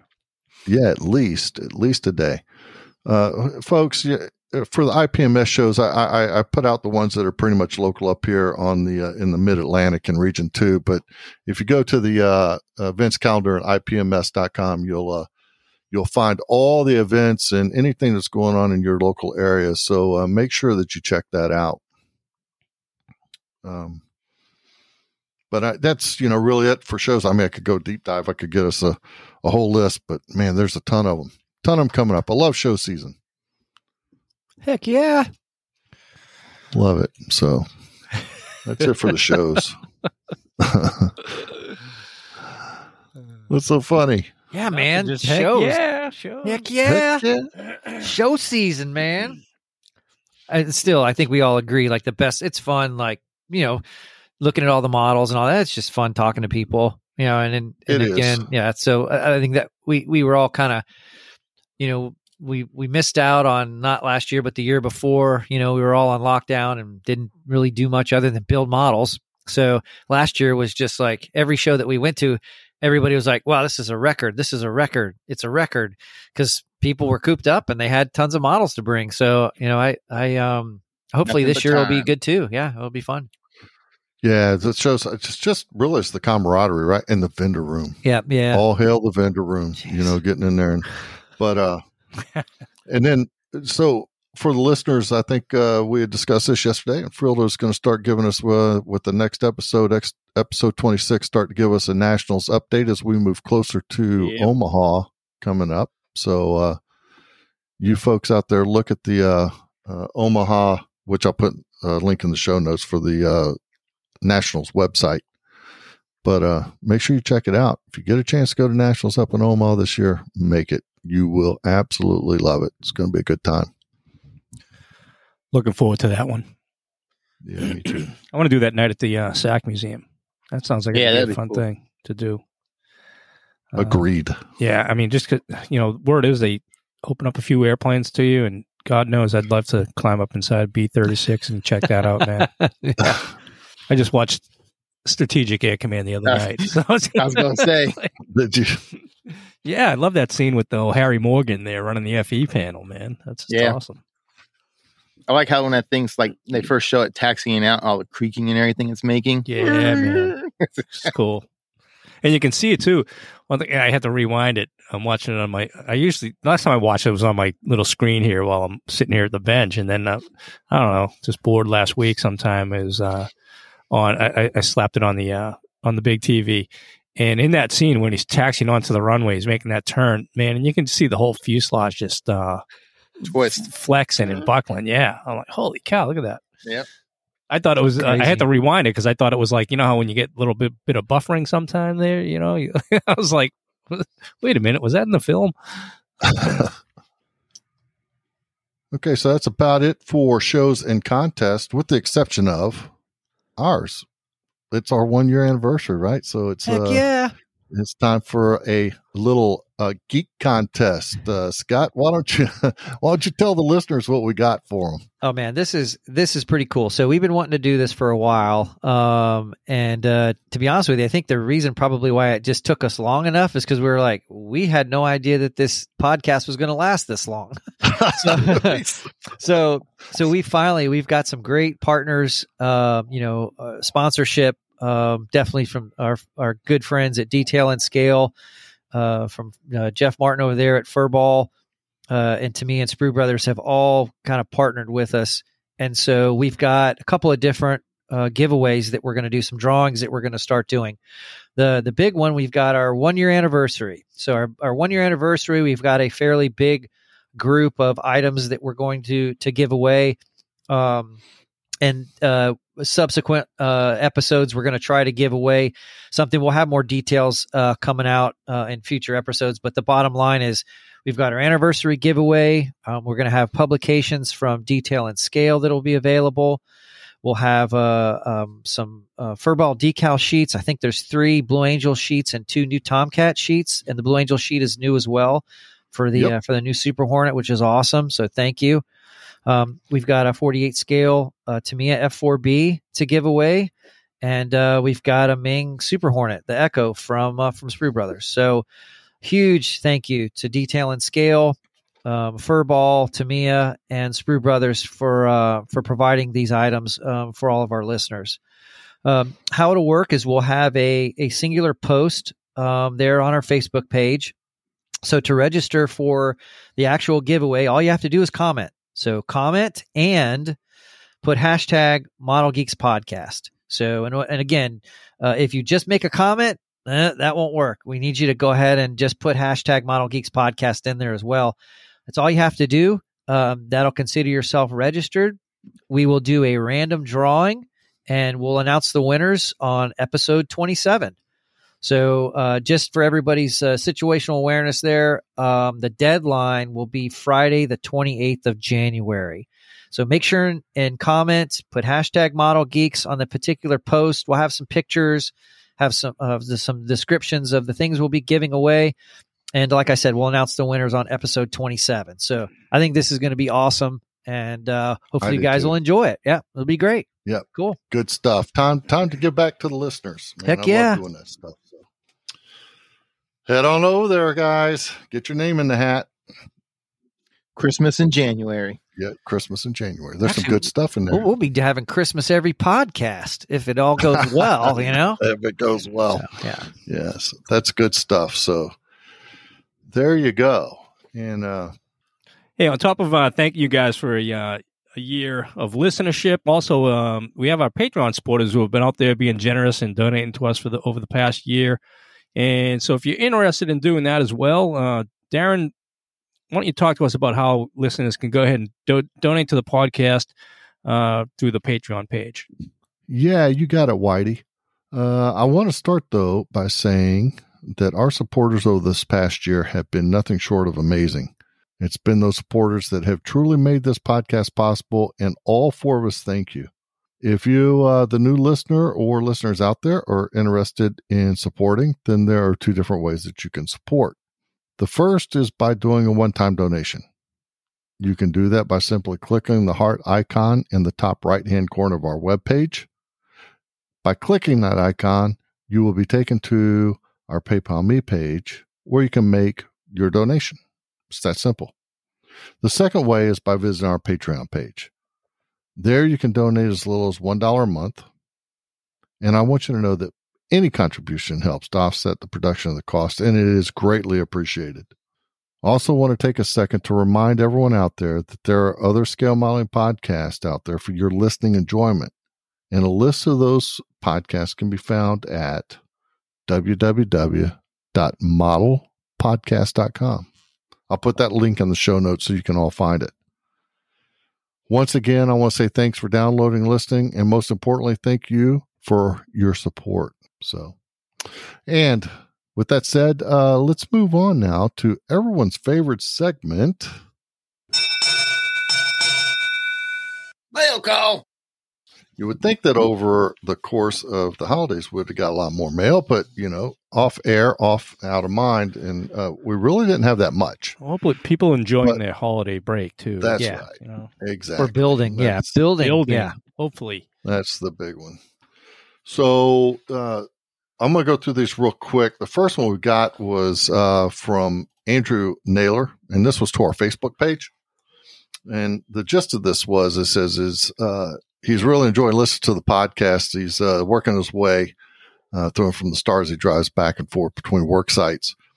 Uh, but specifically, says he really enjoyed the ones about getting back into modeling and doing it for enjoyment. Well, Andrew, you're going to love what we have coming up for you in our special segment in our interview with Spencer Pollard then about getting back to it for uh, enjoyment. So um, that's uh, what what a perfect email for for, for this episode. Uh, he said it goes on to say then he laughed uh, uh, to himself. Uh, it, and I think I know who this was tor- uh, towards. Oh, yeah. says, uh, as you don't want to build one of your F-16s uh, because it would leave only one in your stash. And I said that had to be Nemo with Yeah. his uh, Thunderbird. So I so I got another one. So now I have so now I have three. So I, I should be good to go. I can build one. So it'll it'll be good. But yes, that's So- funny. you're, you're in there Hoarding like them all. swimwear. that that's what you know. yeah. Save some I for the man. rest. Oh man, those things those things are hard to come by. They're, they're, those They like are. gold, Yeah, especially man. when people buy them and don't build them. They ain't cheap Hoard- either. hoard them up, man. I don't think those are going to help you in the apocalypse comes when they want when you know money. better in my closet. model kits. Better in my closet than yours. Yeah. He, he also says, thanks, guys, and uh, keep up the good work. So that that's cool. Thanks a lot, Good deal. Andrew, for, All uh, right, for thank you. in. I appreciate that.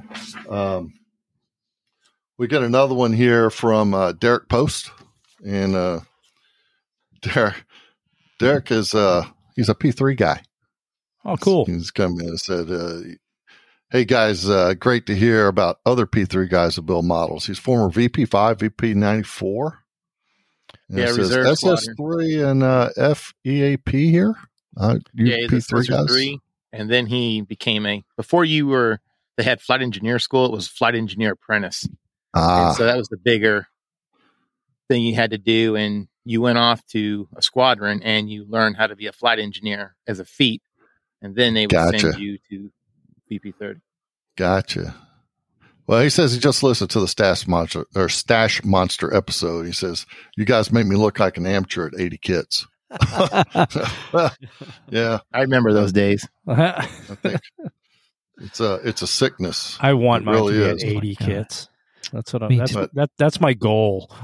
That's a manageable number, right? I, I don't think I can. I, you know, I, just recently I reorganized all mine, and I have 400 now, and I don't think I could. I can't get rid of any of them. I tried, I just Yeah. can't. Hey, And you can it's give me a T-bird if you want.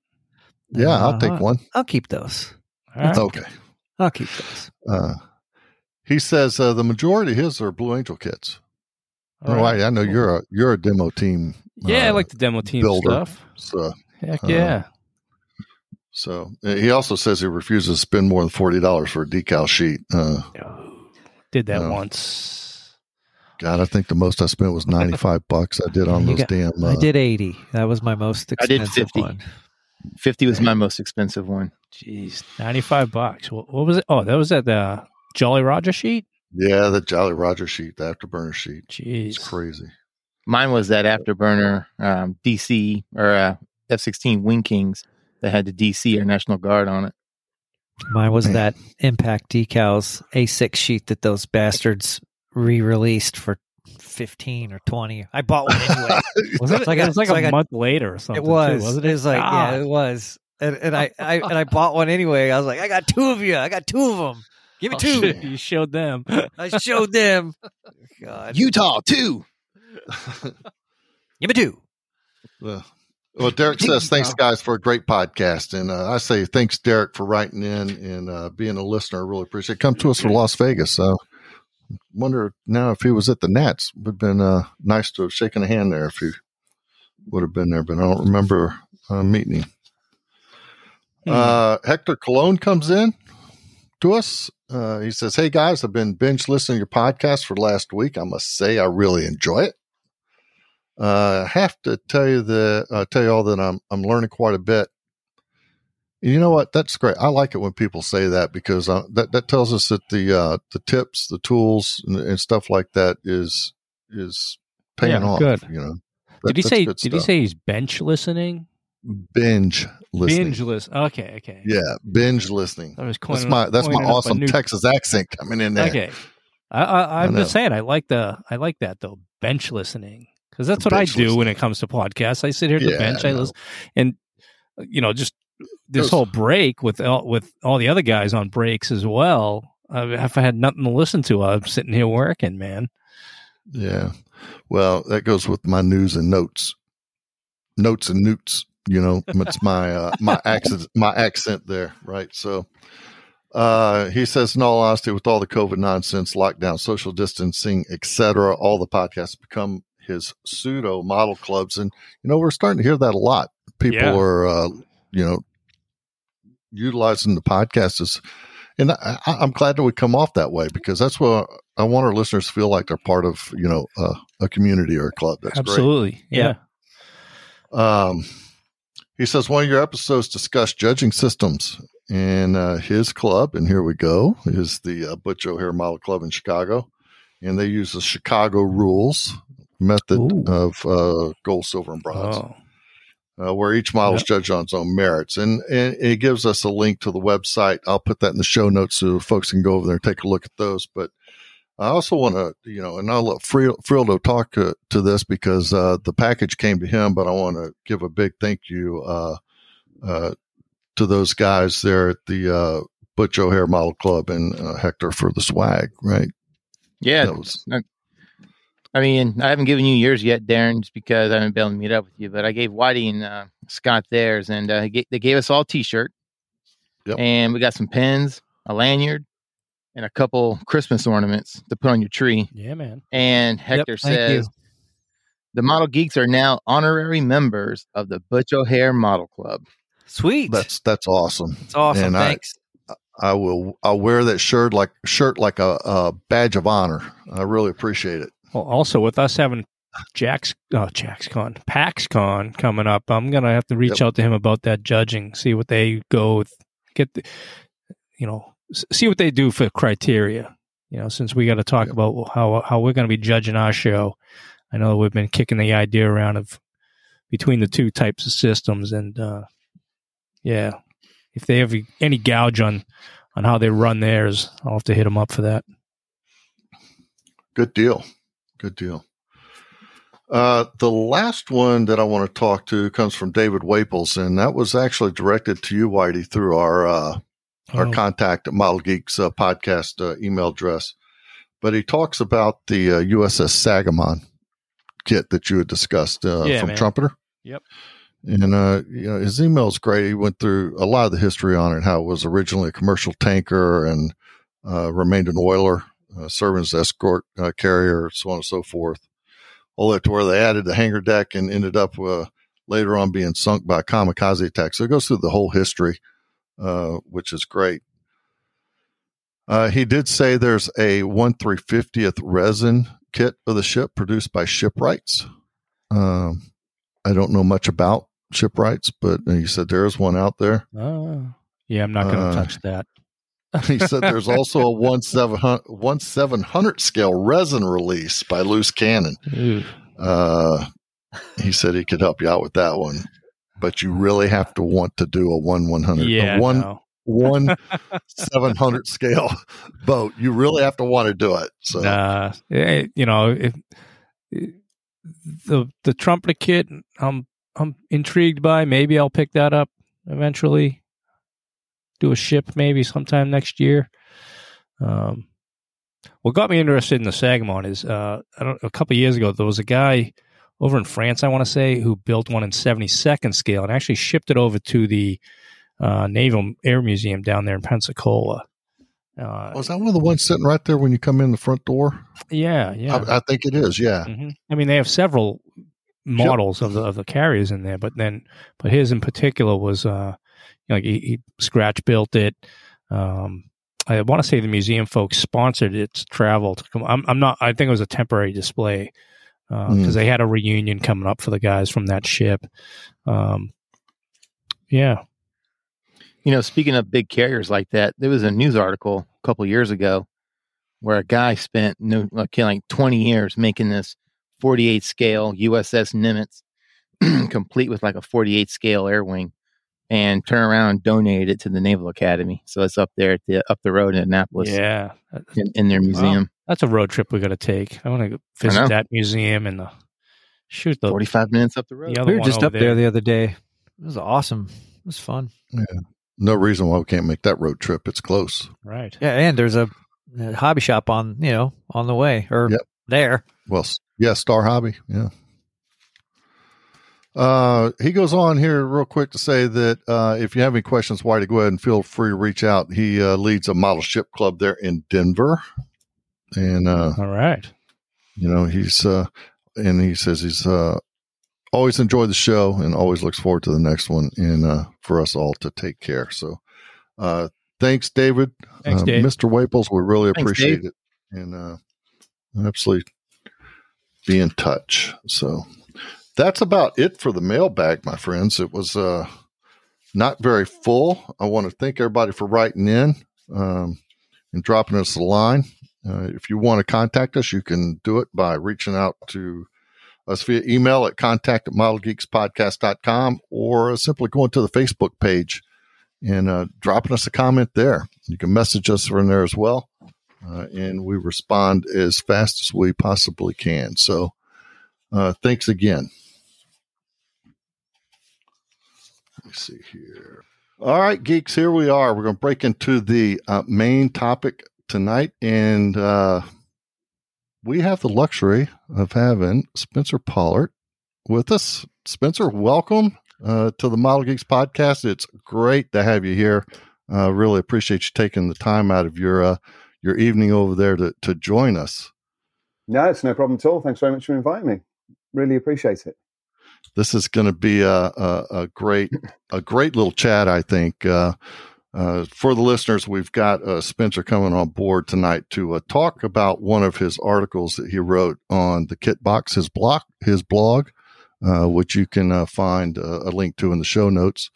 Um, and that was uh, an article he wrote called "Quit." I believe it was "Quit Competing with Yourself." I think is or "Stop Competing with Yourself." Stop was the, competing. uh, yeah.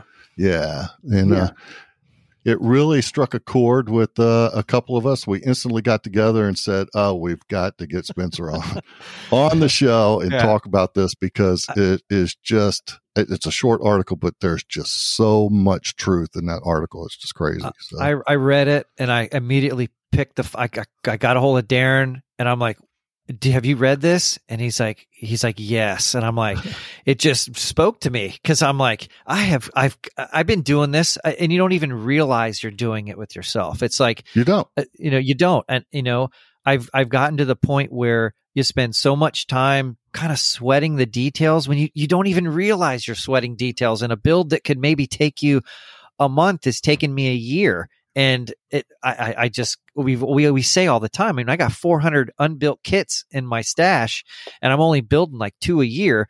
Uh, there's a small problem here, you know. Mm. so how do you, how do you you know when I read it, I was just like, wow, you know, I I think unknowingly we we put these um cr- put this criteria on our builds subconsciously where everything has to be perfect and you I lose sight of the enjoyment. You know, now granted when the kit's finished, it's built, you're like, "Man, that took me a year and I'm real proud of it." But it, it was it worth it, you know, or could I have gotten the same enjoyment, satisfaction out of just just having fun and building it and not quote competing with myself. You And, know, and one I, kid- I one, one kid I want to bring up real quick. I'm sorry to interrupt, but uh, No, with, with Scott, with Scott here is, and I, am waiting to see the the expression on Spencer's face whenever we talk about this. But your Spitfire, talk about the Spitfire and and, and how long it took you. It's beautiful though, by the way. I mean, I, I mean, I so you know, I've I love anything with the Griffon engine. You know, Whitey calls them fake Spitfires, but and Justin, but I I just love that big five bladed prop. I just think it looks freaking awesome, and so.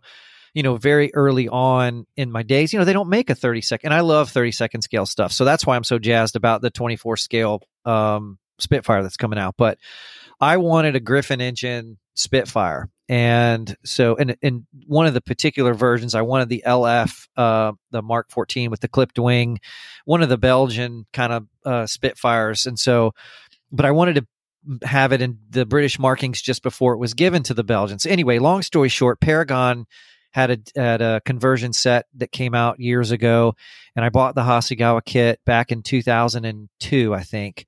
And I started. I wanted to to completely sand off all the panel lines and start cutting and doing, and it was work. It was a lot of work, and I'm like, screw this, man. Where's my Tamiya kit? And so I put it in the shelf.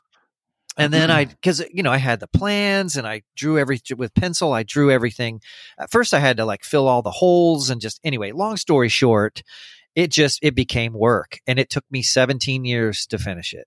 But and I don't, I don't think I would have finished it had it not been. I just finished it this past year, and if it not, had not been for this group of guys saying, "Dude, just fricking do it, man," and and what I had to learn to do was quit trying to make every rivet in the right spot and every panel line perfect.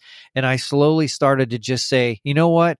Let me just finish this thing. And and I look in my cabinet and I've got a 30 second scale Mark 14 LF with the clipped wings with the big Griffon man. That is if you if all my models you can have all of them except for that one, you know. So I'm so there's a there's a a really tough kind of um you know give and take with do you spend all that time and get something that you're like, wow, this is something that I wanted for 20 years, or should I have just built it? Would it would the product be about the same? Would would the headache have been less? Probably. I should just, you know, I'm like, man, it really made me think about not making sure all the things were correct and accurate and and just building get back to building and enjoying it because i probably didn't enjoy it as much as i i, I could have so yeah 17 But- years But in the end, you you do have that one version that you that you wanted though.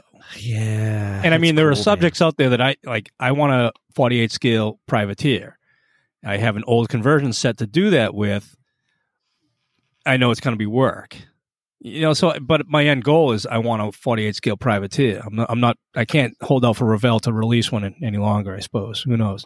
yeah, I Um, think that, I the think other there's a- subject is that uh that CP 107, the British the the Britannia conversion. You know, that's gonna be that's gonna be some work.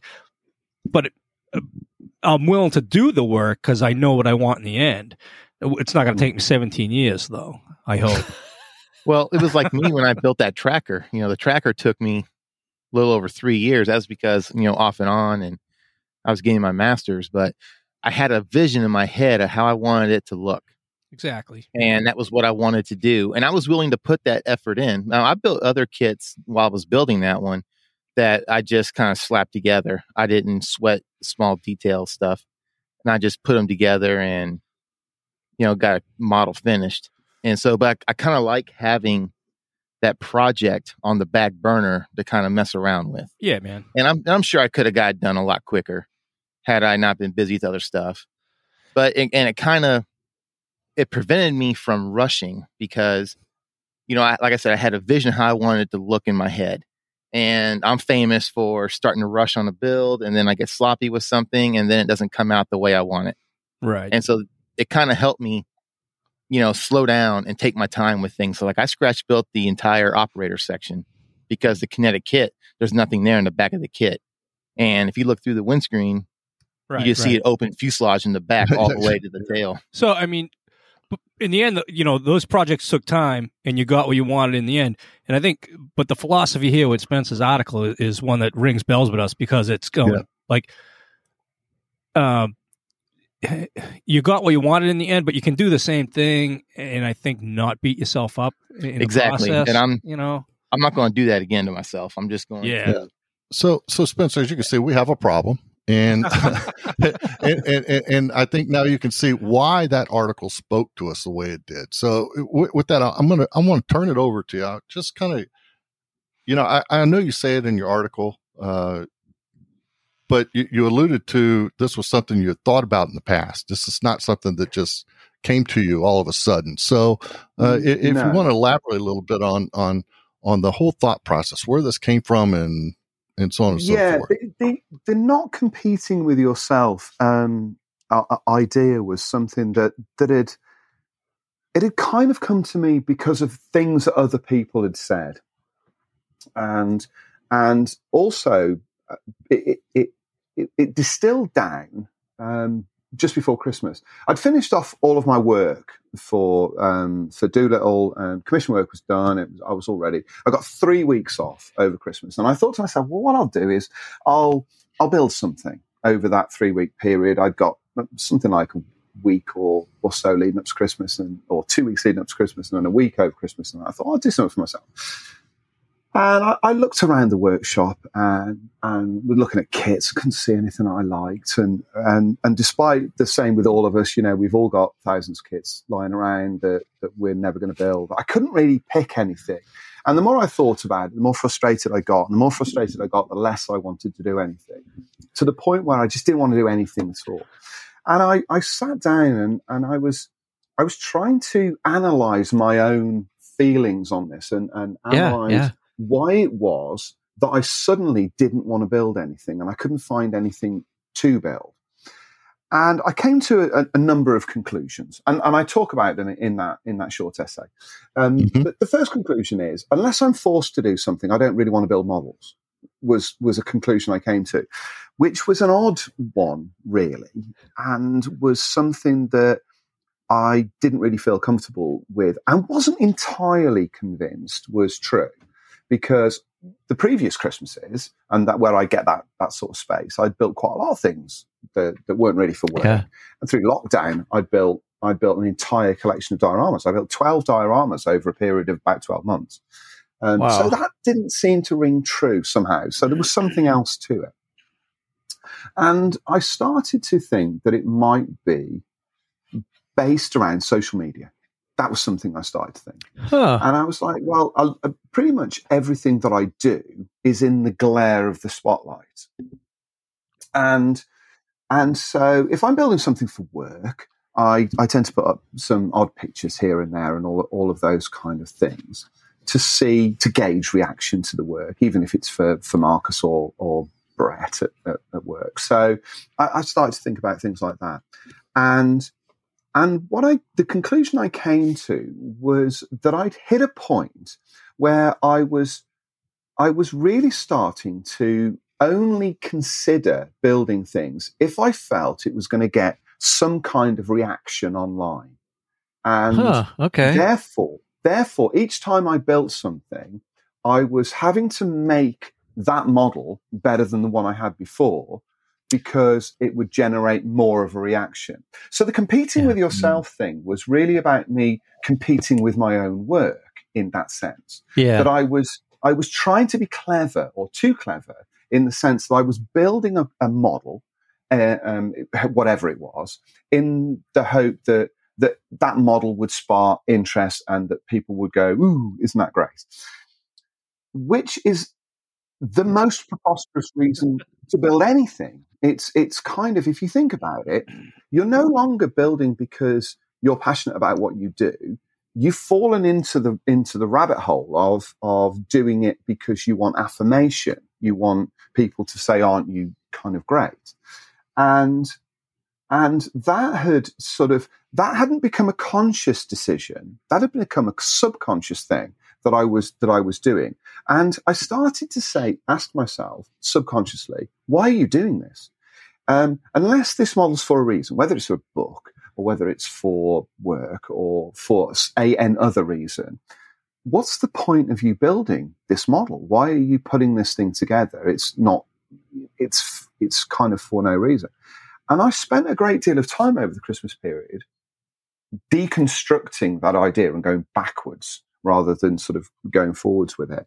And I found that that I wasn't I was now competing with myself and I was com- I was competing to make each model that I was building better and more attractive to others than previous ones.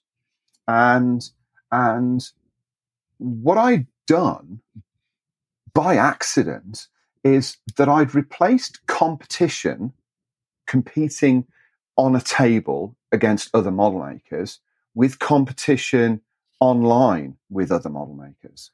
And I was. I was, I was, I was, I was making myself do things to compete in the, the in the sort of the the sort of the internet world rather than on on the tables, and I found that a wholly um, unpleasant area to be in, and I I really Yeah. didn't like where that thought process was taking me. I didn't like how how something that was supposed to be a passion for me was had become so complicated and had become manifestly so so driven by things that I couldn't control that it was having a negative impact.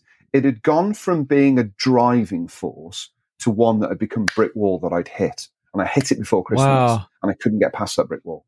And and so I felt the need to put that out there and say to, to other modelers who who'd reached that level of inertia, um, don't do this. You know, you're supposed to be Yeah. building models because you love building models.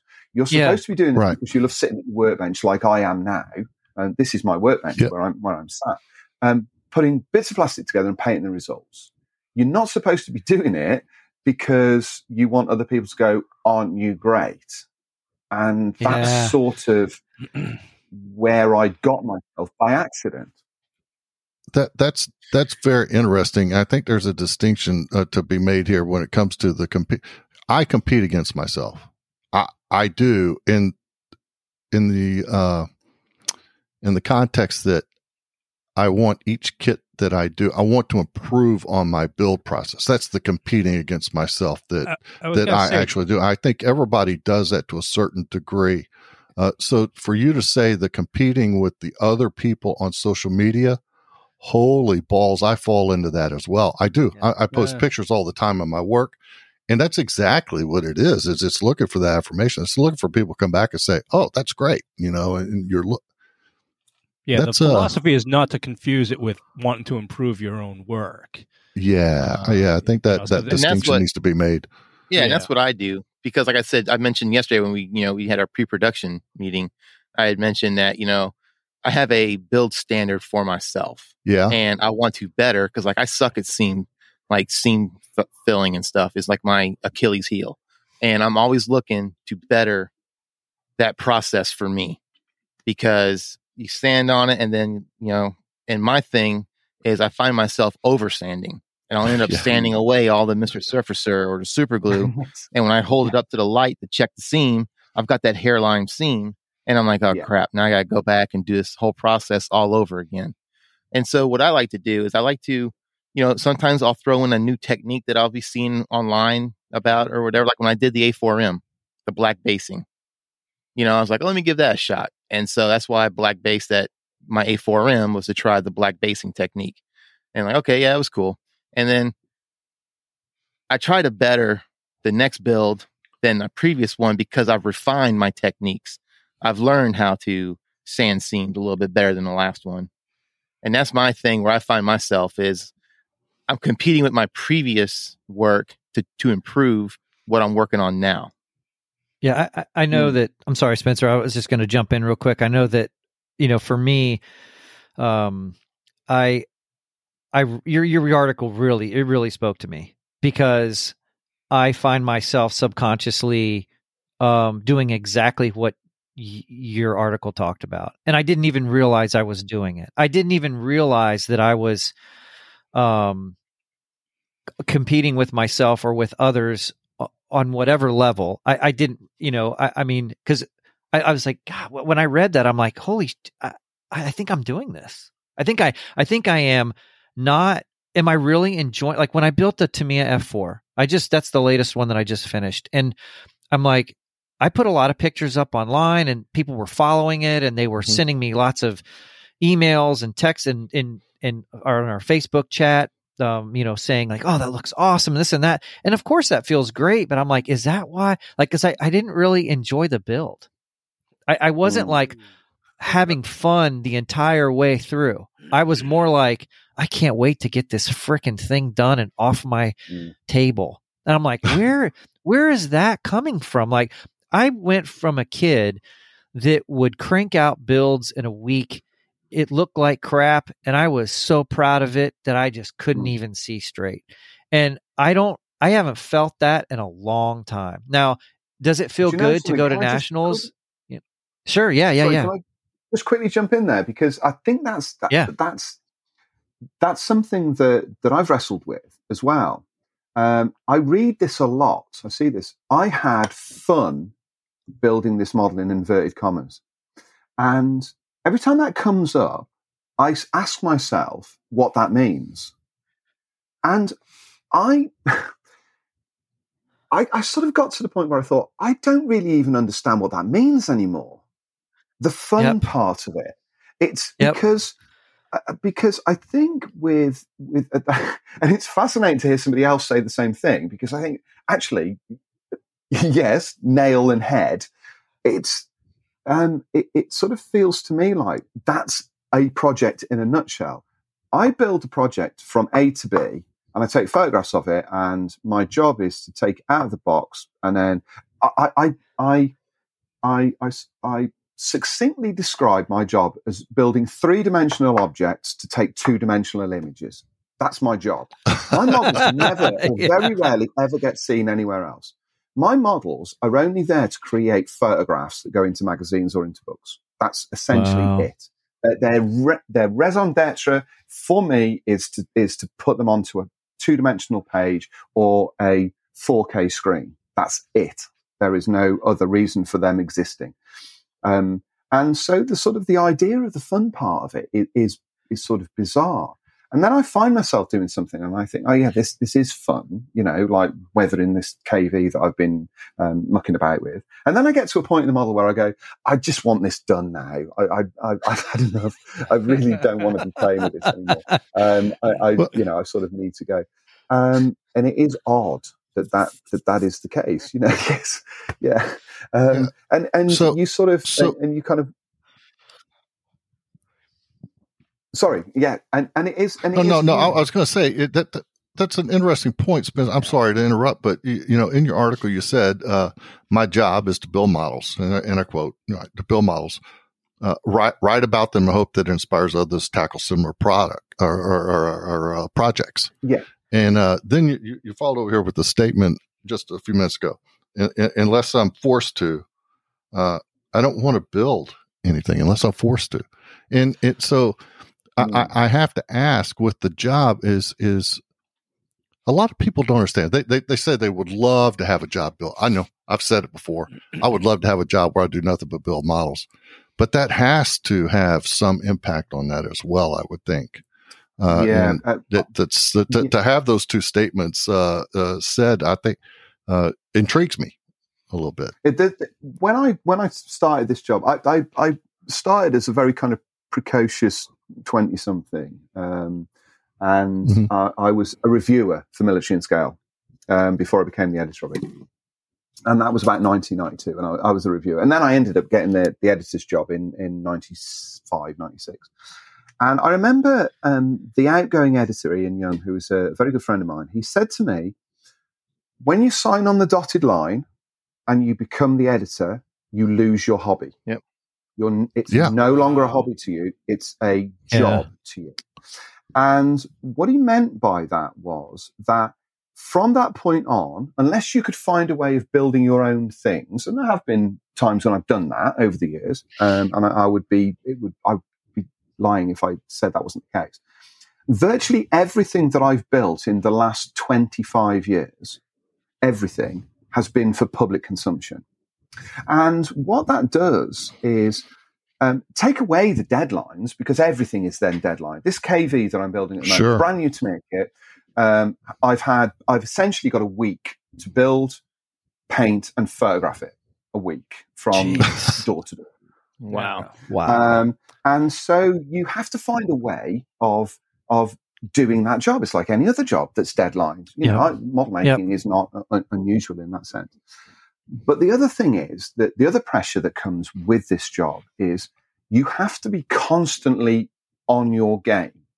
A bit like, mm-hmm. you know, to use a sporting analogy, if you're a quarterback playing for, you know, for a football team, you're going to get dropped if your game is not on it week in, week Absolutely. out. And that's been the case o- over the years. My model making has developed over 25 years, but I, but my standards have, main, have, have sort of remained where they need to be.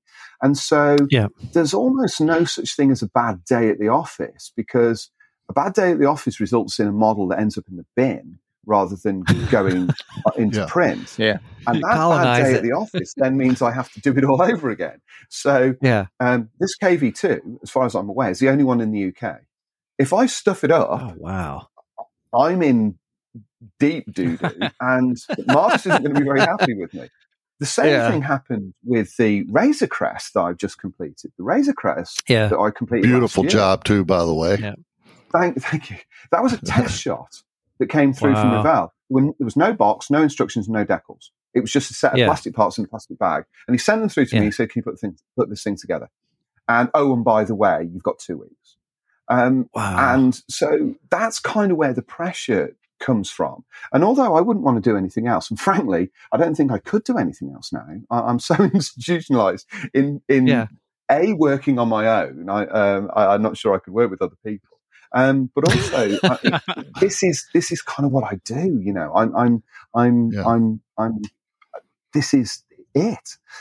So so I always say to people, you know, it is great being a model maker. It's great doing this job, and I, and I've been very fortunate that I've been allowed to do this, and that people have wanted to see my work for so long.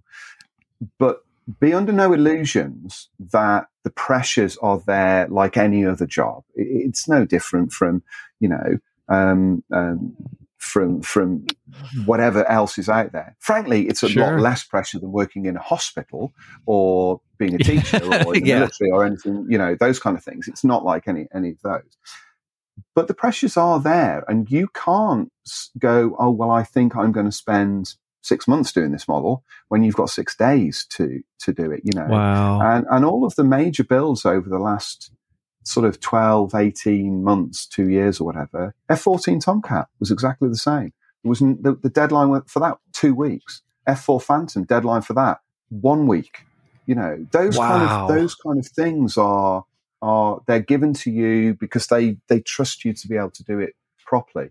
Now, I'd like to say that that is brilliant and it runs on rails, but the amount of models that have ended up in the bin because something has gone catastrophically wrong, um, Yeah. has is is uh, yeah legion. I would, I would, Um, I would think a deadline right away for me, for right away that pulls the fun out of it. Yeah, be Yep. honest, you know Yeah. that's why I don't do commission work anymore. I used to do a lot of them because when you're in the military and people know you build models, they, they hey, can you build me this? Can you build me that? I've done it for folks, of course, you know, but anymore though, I'm I'm not taking it on because I just don't want to have a deadline.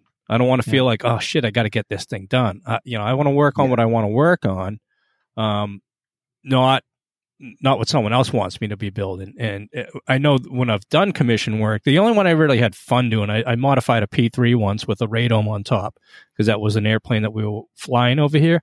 And uh, the skipper's wife asked me to build, hey, can you do that? And I want to build one for myself. So for me, it was fun because I was, okay, for my own project later on, I want to, this is a good prototype to run with. So I, I did it and, uh, you know, I enjoyed doing that one. But when I look back, I go, any other builds that I've done for people, I've never felt good about yeah, I always feel like, oh shit, I got to get this done.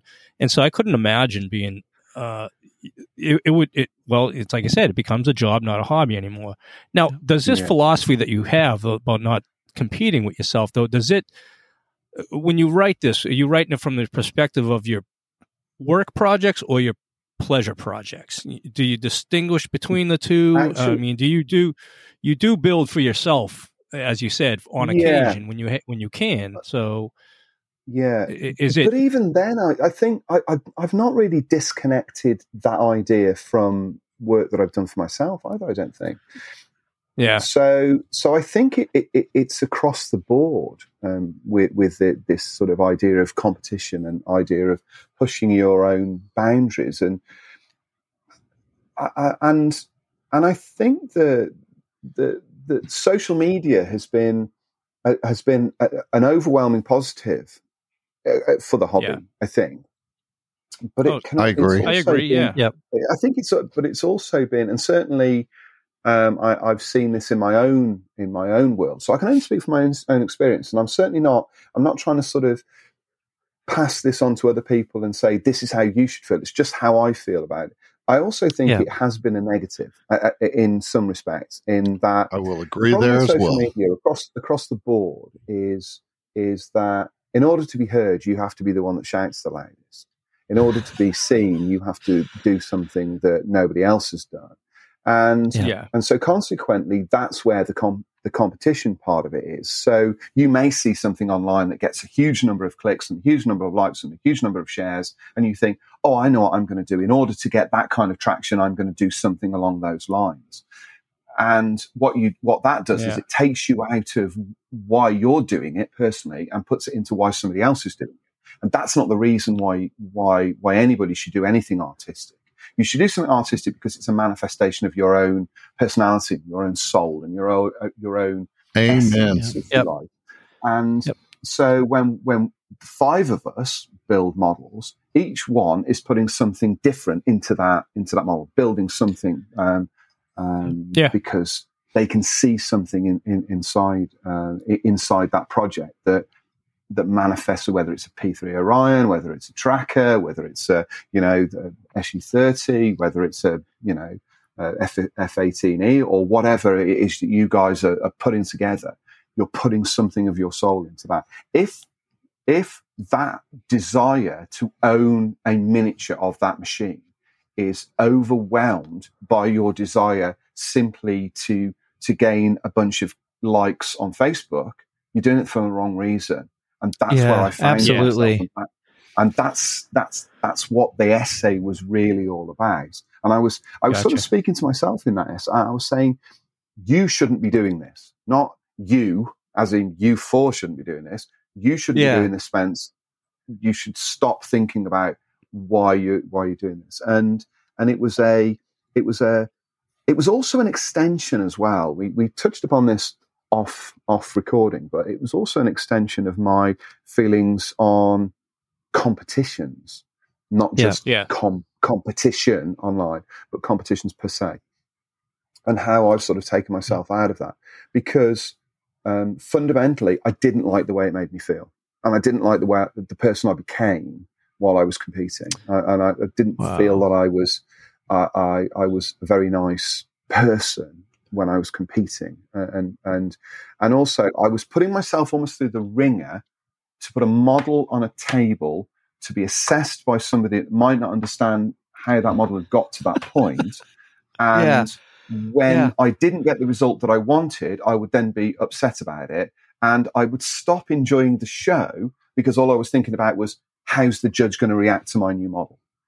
And I Right, was like, right. "No, Wow. Now, that's kind do you of think because really it, now does your name kind of lend i don't know th- th- is it because of of quote who you are you know so people- Notoriety, yeah. Is there Yeah. something there? you know oh this is spencer pollards let's go look at it let's go let's see what he's got going on like you know you, did you kind of feel like that any or when it came to competitions Honestly, I don't think so. Um, but I think Yeah. that can be the case. And I and yeah. if you followed any shows, any model shows, um, anywhere, I I'm going to tread a very fine line now.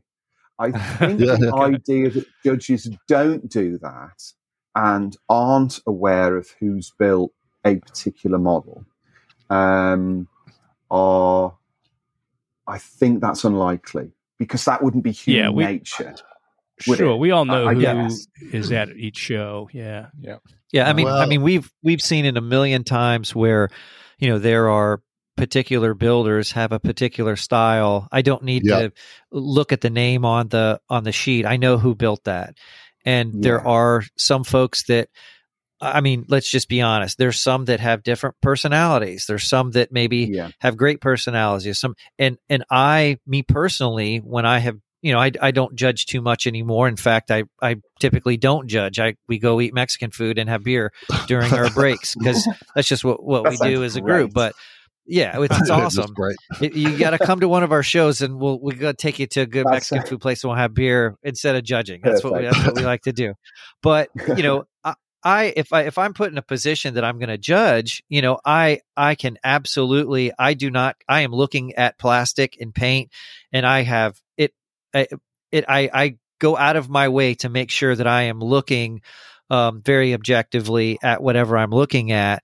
But sometimes you have you have I I've there are people that have very um, strong personalities that maybe rub folks the wrong way, and I've seen it before where a model didn't win because I've heard that well he wins all the time. He he wins all the Hmm. time. So uh, let, let, let's he's won enough. And I'm like God, you know I don't think that that's fair. Whether the guy's an asshole or not doesn't matter. If he built a quality product then if he deserves an award then he deserves an award. But Yeah. I've seen that before, or where it's like, yeah, I knew that was yours, so I made sure that you know you were up in there in the running for whatever. And I'm like, I can't believe I just heard a judge say that. Like that's Yeah. crazy, you know. But it I think- happens. I think it's um, it, it, for me. It was there was uh, it, it's a very well known story now. So I'm sort of um, I'm I'm not really going over the same ground, but it, it, happened with the with the 24 scale Harrier conversion of IPMS which is one of my favorites. I'm sorry, I, I got to tell you that is a inspiration for me. And one of these days, damn it, I'm going to build one of those because it's just freaking awesome. Okay, there I it. It's yeah, I love it. yeah, I but mean, yes, it was i mean that was the, that that was really the straw that broke the camel's back and the conversation i, I actually had with the, with the judge afterwards and his reasoning was and i sort of came home i was so upset about it and yeah, and and I, I and with everything else that was sort of going on around the, in the world and all that sort of stuff thought, you really need to grow up now what what's, Yeah. what's the matter with you and I, I took myself to one side and and it was all it was also that I found that uh, the competition was against friends. I was competing against friends of mine. You know, you go Yeah. to an event, and you'd, you'd be a bunch of you, and, and then in the bar afterwards, you go, "I won a gold medal, and I can, I beat you. I'm better than you." and and that's I, I'm as I'm not naturally competitive uh, generally.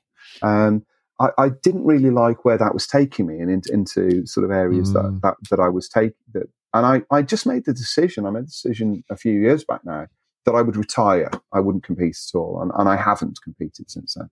Um, and I decided that I wasn't going to do that. Competitions weren't for me anymore. I judge, you know, if people Yeah. want me to judge, then Yeah. that's fine, and I'll put Yeah. online. I'll do all those kind of. So it was sort of th- these two things are interconnected. My feelings on on competitions and and my feelings on on being competitive with myself and and and and yes, I appreciate it's some sort of Damascene conversion where I'm, you know, the scales had fallen off my eyes, and all of a sudden, you know, I didn't feel that I needed to do all of those kind of things. I just, I think I've, I'm, I, I feel in January of 2022 that the world is now so competitive, and, and everybody is so competitive with everybody else that that I needed to remove a layer of that from my own world, from my own kind of life, and and and simplify everything. Simplify what I do, simplify my approach, simplify how I build and paint in order to be as inspirational as I can, build as much as I can, because that's another thing I think that comes up with, with, with this. I want to build a collection. I don't want to build just one model a year, you know. Um, Yeah. And, and I, Yeah. I, I want to be able to do the things that I want to be able to do, you know. We've all got, we've presumably all got stashes. The rate we Yeah. build models, presumably we're, we're never going to even scratch the surface of them, are we? You know? Nope. And yeah. yeah yeah well I, I think it's it's just it's incredible to hear you know i i um because I, I i just like i said it, it really spoke to me i really felt like it's exactly how i feel um i just you know it, but for me i feel like i do have this this uh, dr jekyll mr hyde where part of me just wants to get back to building i just want to have fun like when i was in it when I was in my late teens and my early 20s. I loved just I had so much fun building a kit. You know, they didn't turn out all that great, but but damn it, I had so much fun and now they turn out great, but I'm not having as much fun. And so I've tried to take that own take a step back, look at how I build, how I think about this and and why I I cuz I don't know the answer. I don't know why I like we had our Christmas break and um I was off for about 2 weeks and I never even came down to the bench. I had zero motivation. I could care less, and I I just started thinking. I'm like, why am I just not very motivated? I have Shelf of Doom kits. I have tons of kits that I could just start working on, and so I'm just thinking to myself, I'm like, you know, I think this interpersonal struggle with having something that I'm proud of and that I enjoy and that speaks to other people as well. Cause that makes me feel good when people come up to me at a show and they're like, what an inspiration. Your model's awesome. Of course, that makes me feel good. It makes me feel good that people appreciate the work. But there's this weird twist of taking the fun away from building. I, I, I don't know how to explain it other than it's just, I, I would love to be able to get back to build a model and to just enjoy it and not take six months or a year to build one, you know? Mm. I think I think we've I mean, all it makes it crossed these sound like we're- bridges. We're, we're, sorry, we're, we're sort of overthinking this, maybe.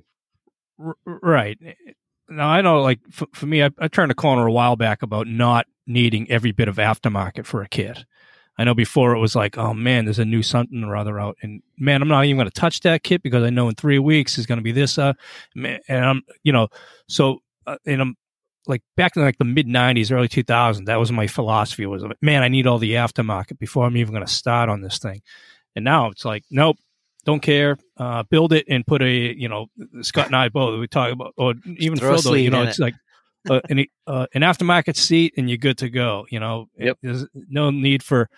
I don't want to open up a bunch of panels and add, you know, Yeah. it's just you know, especially with like newer kits. You know, a lot of them, the cockpits are great, you know, and the seat may be a little underwhelming, but that's an easy like six dollar fix. Yeah. but it, it, go it- on. it felt like I was putting off enjoying building a kit because I didn't have all the aftermarket yet, you know, and I kits would sit for for years, man, without you touching Mm. them, and then you know you, you just never get to it, and eventually you have a box of aftermarket over there that you you know because now the interest is gone in, in that particular subject or something like that. But and I, I got away from that. Now you know it's nope. I'll, I'll build it and put a you know the Harrier I just did put a seat in it, called it good, looks great. Carry on.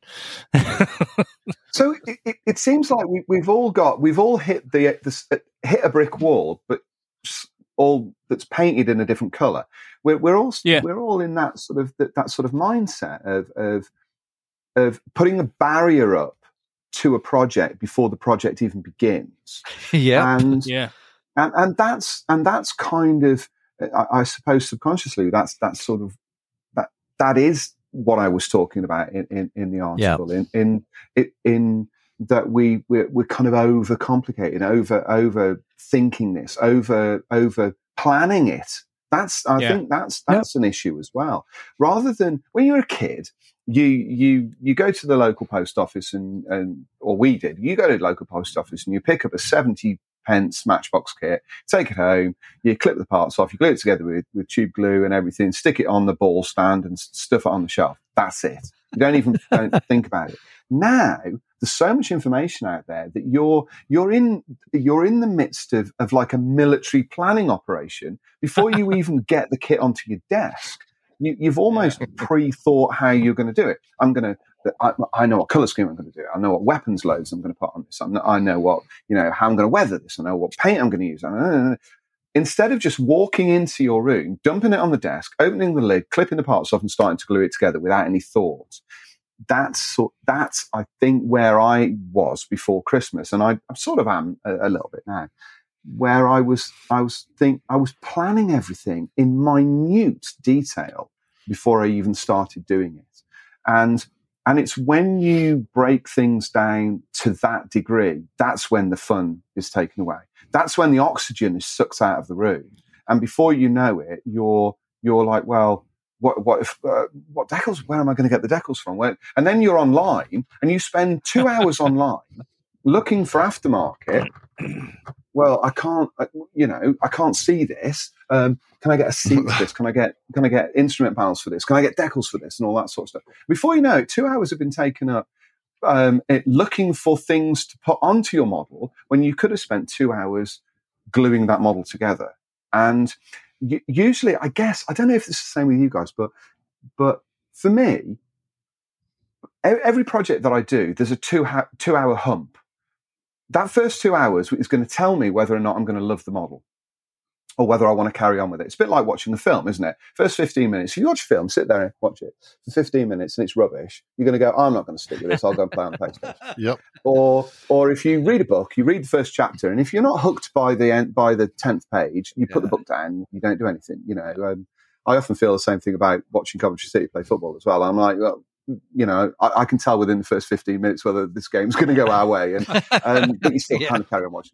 Um, Who, who's you your football team, by the way, just real quick? Coventry City.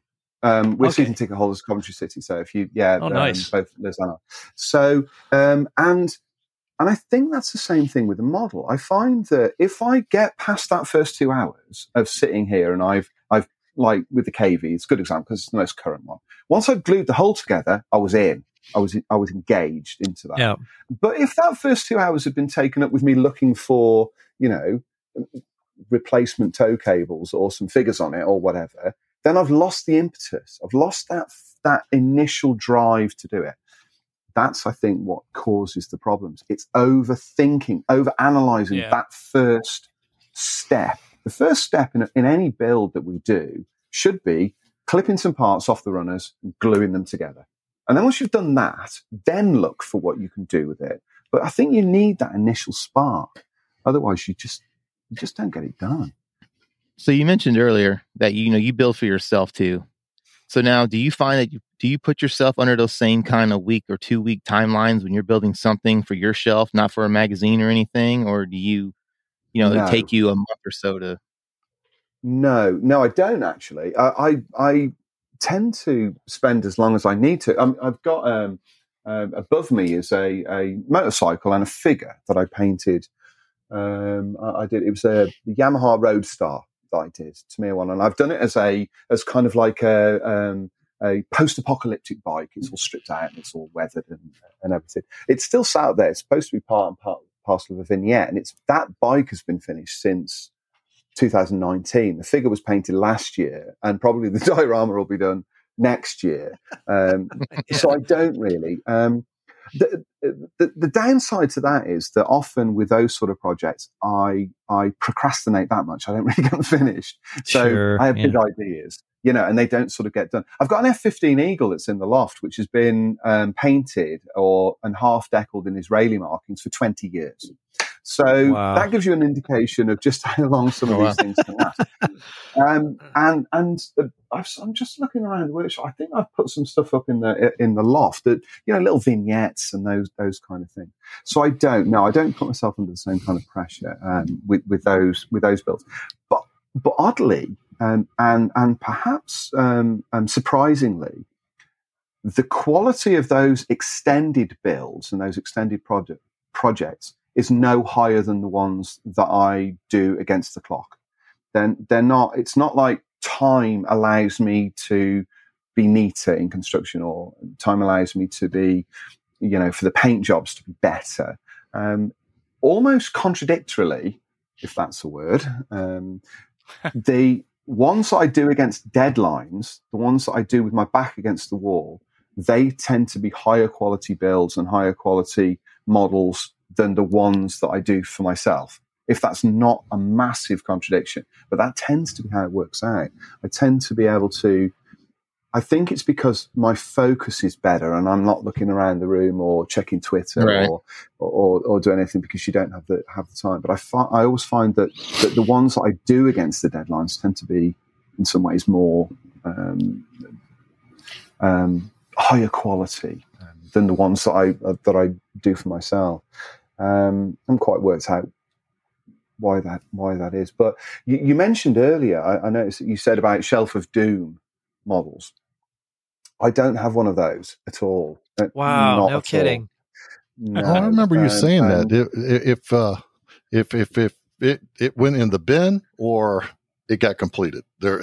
I remember you saying. I think it was one of your interesting modeling company lives. You I, I'm the you were worst. talking per- about it. Yeah, I'm kind of the worst person to to um, perhaps talk about uh, about those kind of things. Really, you know, um, the F15 that's in the loft has been there forever. That's pretty much the only model that's up there that's not complete or, or is is is not done. Wow. Once I start a model, it it it either goes from A to Z and it's completed and photographed, or I lose my way on it and it gets boxed up and it gets thrown out. It Yeah. Wow. because once I've lost the impetus to finish something, I know myself well enough that I'll never go back to it. I, I won't. I won't. I won't look Yeah. at something and think, "Oh, I'll go back and I'll I'll finish that off." The other thing that I don't uh, that I that I now don't do is I I um I've made an exception this month because I'm building this big Lancaster for a commission. Uh, I don't build more than one model at a time ever. So Me KV2 is, is I can't I can't focus on it. I, I just it's impossible for me to do that. So what I tend to do is I'll I'll pick a project, I'll start that project, and then I'll I'll I'll take it Yeah. from A to A to Z and, and, and do it that way. Um, but I certainly can't do anything else. Um, it, it, it doesn't make sense for me to to pick a, a build and then do the cockpit on on one, undercarriage on the other, and then paint one, and then move on. And it, I, I can't do that anymore. So it, I, I literally work on one thing at a time f- from start to finish. Yeah. That's one of my New Year's resolutions. I've got to change that because I, I, I do. I like I got like five projects in work right now, and it's just it makes me crazy. Yeah, it, it doesn't do make me nuts, but it just you know I I. I I just lose interest. Like you know, there's one thing or another that I lose interest on, or if there's a a difficult part or something that I can't quite I don't I can't figure out how to fix it, then I I just kind of box it up and and kind of put it away and and try to pull something else up. What ends up happening? I got a whole shelf of you know kits that are halfway started. Some of them are just sitting ready for paint. There's nothing wrong with them. I just kind of like you know, this kid with ADD or whatever. I just lost interest. I'm just like, whatever, time to move on. And, uh, but yeah, I, I, and, and, and if it, if I'm not having fun, then I'm like, Oh, why am I working on this? Let me just start something, do something else. And then, so I'll start something else because I'll get all motivated. I'll, I'll either see an aircraft or see a build. And I'm like, oh yeah, I- I'm gonna I'm gonna start working on this, and I get going. I don't know, I just or I get busy with work or whatever it is. But it's it's it's getting back to for me it's the i have to be interested in whatever I'm doing, it's very difficult for me to work on a model that I'm not interested in. That that I don't know how you can do it if like if it was my job, it might be a little bit easier cuz then it's my job, but mm. like for me, I just build for me and if I'm not interested, if not my heart's not in it, it just it goes goes onto the shelf. It's just hard yeah. to, you know, I, I the to me uh, the Phantom, I was really into that. I yet I still when I got done, I was I'm happy that it's done, but about midway through, I was just like, I just want this thing done. I just want it because I was so particular about seams and panel lines and making sure everything looked perfect. And it does. It looks it looks great. But, you know, did I really enjoy it? Uh, I hmm. enjoyed that it was done. and I didn't have to mess with it anymore. There's some interest. I, I, think with with with what we do, we you know we can cut corners. I, I have told this story, and I think I, I I might have told it to the guys on the Plastic Posse. Actually, I think think um, in in that there were occasions when I was working for Military In Scale that that I was building aircraft models where I was only decaling and weathering one side of the model to get it ready for photographs. Oh, I do remember I that. I remember the underside. I had a friend of mine that did that. Yeah, and, and and and the thing was, I knew which side I was going to photograph it from, and where those how those photographs would be, so I wouldn't bother with the other side. And let, and, and what you couldn't see, I didn't worry about. It was kind of a bit like um, wow. the the the model guys that worked on Aliens back in uh, in the eighties when they made Sulaco. Sulaco is the ship in Aliens. Sulaco's only ever seen on one side. You, it, it, passes the camera from uh, from left to right as it goes past the camera and then drifts off. And that model's one sided. There isn't any detail wow. on the other side because because the you only you only have to see it from from, from yeah. that point. Um, yeah, things like underneath of, of the military vehicles, never paint anything like that. Never paint the backs of wheels or anything because I can't see it. Um, wow. Um, I, I, I work on the principle that if I can't see it and I don't need to photograph it, I won't build it. it, it it's kind of as simple as that. The there's the uh, the the uh, that well I know it's there is is is something that uh, that I actively encourage with model makers because frankly it's your model you know put as much effort and time into it as you can. Yeah. Um, but when it comes to building against a deadline if I if I don't have to do it then I won't do it. I, I won't make sense. Sort of yeah, put put effort into it. Um, the Lancaster's a good example of this. I'm building a 32nd scale Lancaster as a as a, a company commission at the moment. Um, very specific project for a very specific um, um reason, uh, and um, inside that front. I, I, when I planned it out and how I was going to build it, because they're going to have it, it's going to be hung um, in, in a, a, really fabulous setting, which I can't really tell you about, unfortunately, but it is brilliant. Um, and it's going to be hung. And they said, we need this, Dambusters Lancaster and everything. And I looked at it and thought, right, what do I have to paint? And I looked at the cockpit and I thought, I only have to paint to that edge of the cockpit. Behind that, I can just black that, I can blot that in because nobody's ever yeah. going to see that. With inside the turrets and all of those kind of things. Um, so it, it, it's it, it, just helps to speed the process up and, and it sure, makes me yeah. more efficient, if you like. You know, I think that's the that's what being a professional is like. You you guys are all you know in the aviation industry or whatever. It's about efficiencies, and, and we find efficiencies mm-hmm. no matter what we do in, in, in life. Otherwise, you can't. A, we'd be very expensive, and, and B, we'd never get anything done. So my efficiencies have to be worked into into projects, and I find that the more efficient I can be, and the quicker I can be, and the more I can cut back on the nonsense that I have to do, the the the more I, I kind of end up getting done, really. And but yeah, there, there were there were times when I would, you know, I'd, and of course those models are useless. Then, I mean, we, we talked earlier on about the idea of, of three dimensions to two dimensional images. Those models are even even more useless because I can't even take them out if I do go to show because they're not finished. They, they sort of end up being, you know, put in a display case so that you only ever look at them one way. But I, I was certainly not opposed to the idea of, of kind of doing that. And also, I only ever, um, um, my models, I tend to, because I'm right handed, my models are always disp- displayed from bottom right corner to top left corner of any display base. I, I put them on. And I photograph like that. That's where, the way my eyes, I don't like the other side of airplanes. Um, but I tend to only focus my weathering and my painting.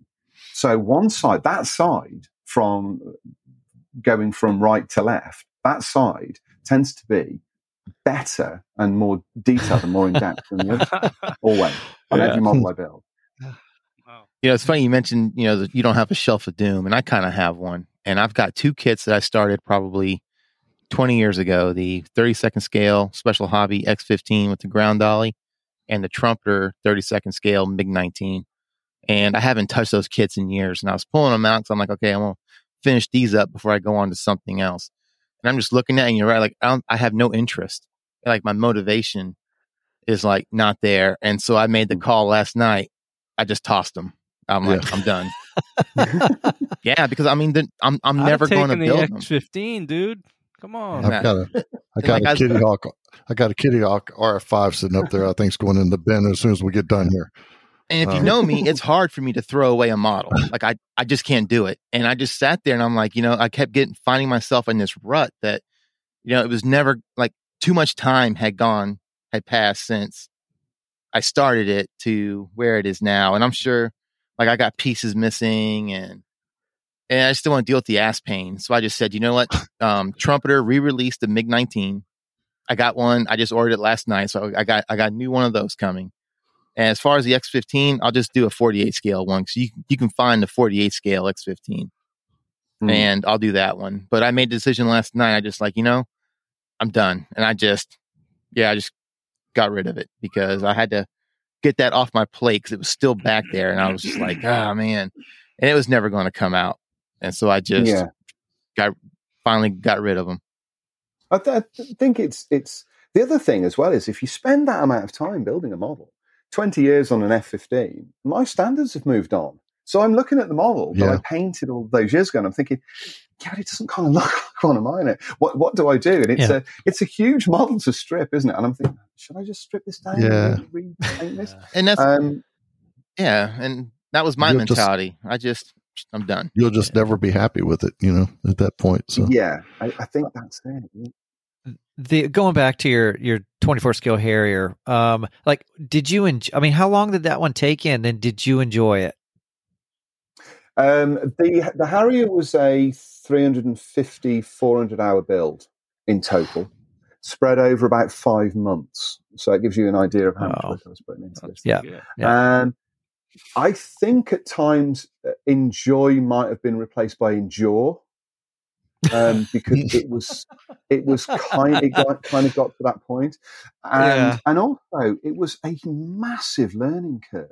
I knew that I wanted the model, and I knew sort of vaguely how I was going to go about it, but I made so many mistakes on it. If I was to build it again today, I wouldn't build it anywhere near the way that I did. I, I, I would. There would be a lot of things on that that I would change. F- for instance, one of the things that I that I did was that I did the, the nose extension Yeah, on on. Yep. You, you crop the nose out and then you you add the section in for the rear cockpit.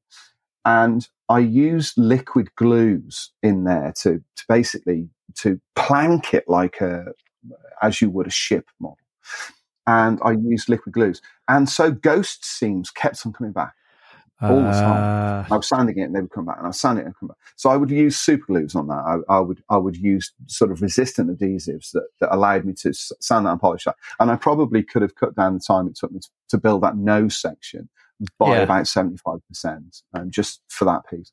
Also, I made mistakes when it came to to measurements. I was measuring areas on on the model, and f- some inexplicable reason, I still can't work out to this day how I managed to do that. I mismeasured where the rear bulkhead goes behind the rear seat. The, the, the thing, anybody that's ever seen a, a two seat first generation Harrier, it's a bit Heath Robinson inside there.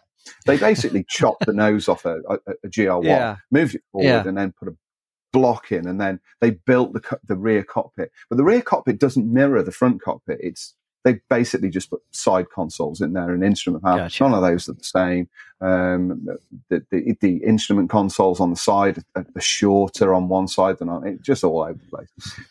And so so sort of moving and dealing with those. Also, anybody that's built the Airfix GR1 Harrier, it's riveted and just get smoothing it out.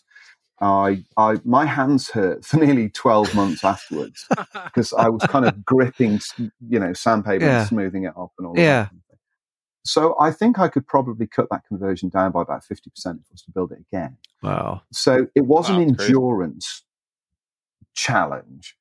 Um, Yep. But what it resulted in for me was the, the single best model I've ever made, with, without Yeah. a shadow of a doubt. It's the most accurate model I've ever made. And it taught me probably more in a single project than than anything else that I that I've Wow. done. That's Did I have beautiful. Yeah. yeah. Thank you. Yeah, uh, I mean, did I have fun with it? Uh, At times, yes. I think I probably Yeah, did. yeah. But what? The, but the payoff was seeing it finished. When I saw it finished, and I and I, it was that realization of something that you'd had in your mind for thirty odd years or something, and and that was that was where the payoff was. And and the, it just again speaks to me because that's how the the the the Mark 14 was. You know, it's something that I had in my head that I really wanted. It took a lot of effort. At times, was it fun?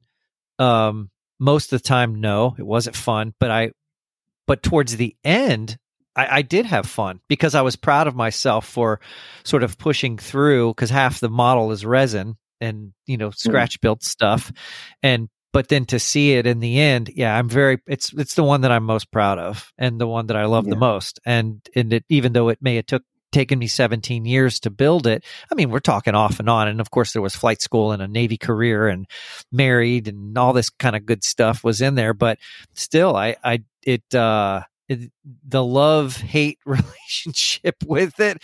But I in the end, I've got a great model, and I did I I. I loved finishing it in the end. Will I do another one? No, I will not. I will not. I will not do another one. I will just pray that Big T thinks about coming out with a Griffon engine. Um, I was going to say, even if 14. even if Tamiya come out with one in thirty, Then I'd do one, yes. Yeah. I would. Yes. We need to get that one over here into the photo box there, Scott. Yeah. That one, yeah, yeah. that one needs some pictures taken of it. That's Yeah, a, it's have to- just a beautiful job. Thanks, Darren. when, when you're doing um, models like that, I think you get to a point in any project, any in big project like that, where it's like, I've come this far. Yeah. And it becomes Yeah. a battle of, of wills between you and this plastic model kit. And uh, Yeah. are you going to let this this collection of dusty plastic parts beat you? And and I just sort of felt no, I'm I'm, I'm Yeah. but there were times on it where I couldn't work out what I was doing. One of them, one of the hardest parts on that model was in between the front and rear seats, there is a false windscreen. And that false Okay, yeah. windscreen clo- encloses the rear canopy, rear Mhm. clamshell. And it fits on, it's a curved section that fits onto a, a hexagonal base plate that sits, which, which forms the coaming for the rear seat and also the, the, the stanchion for the for this canopy section.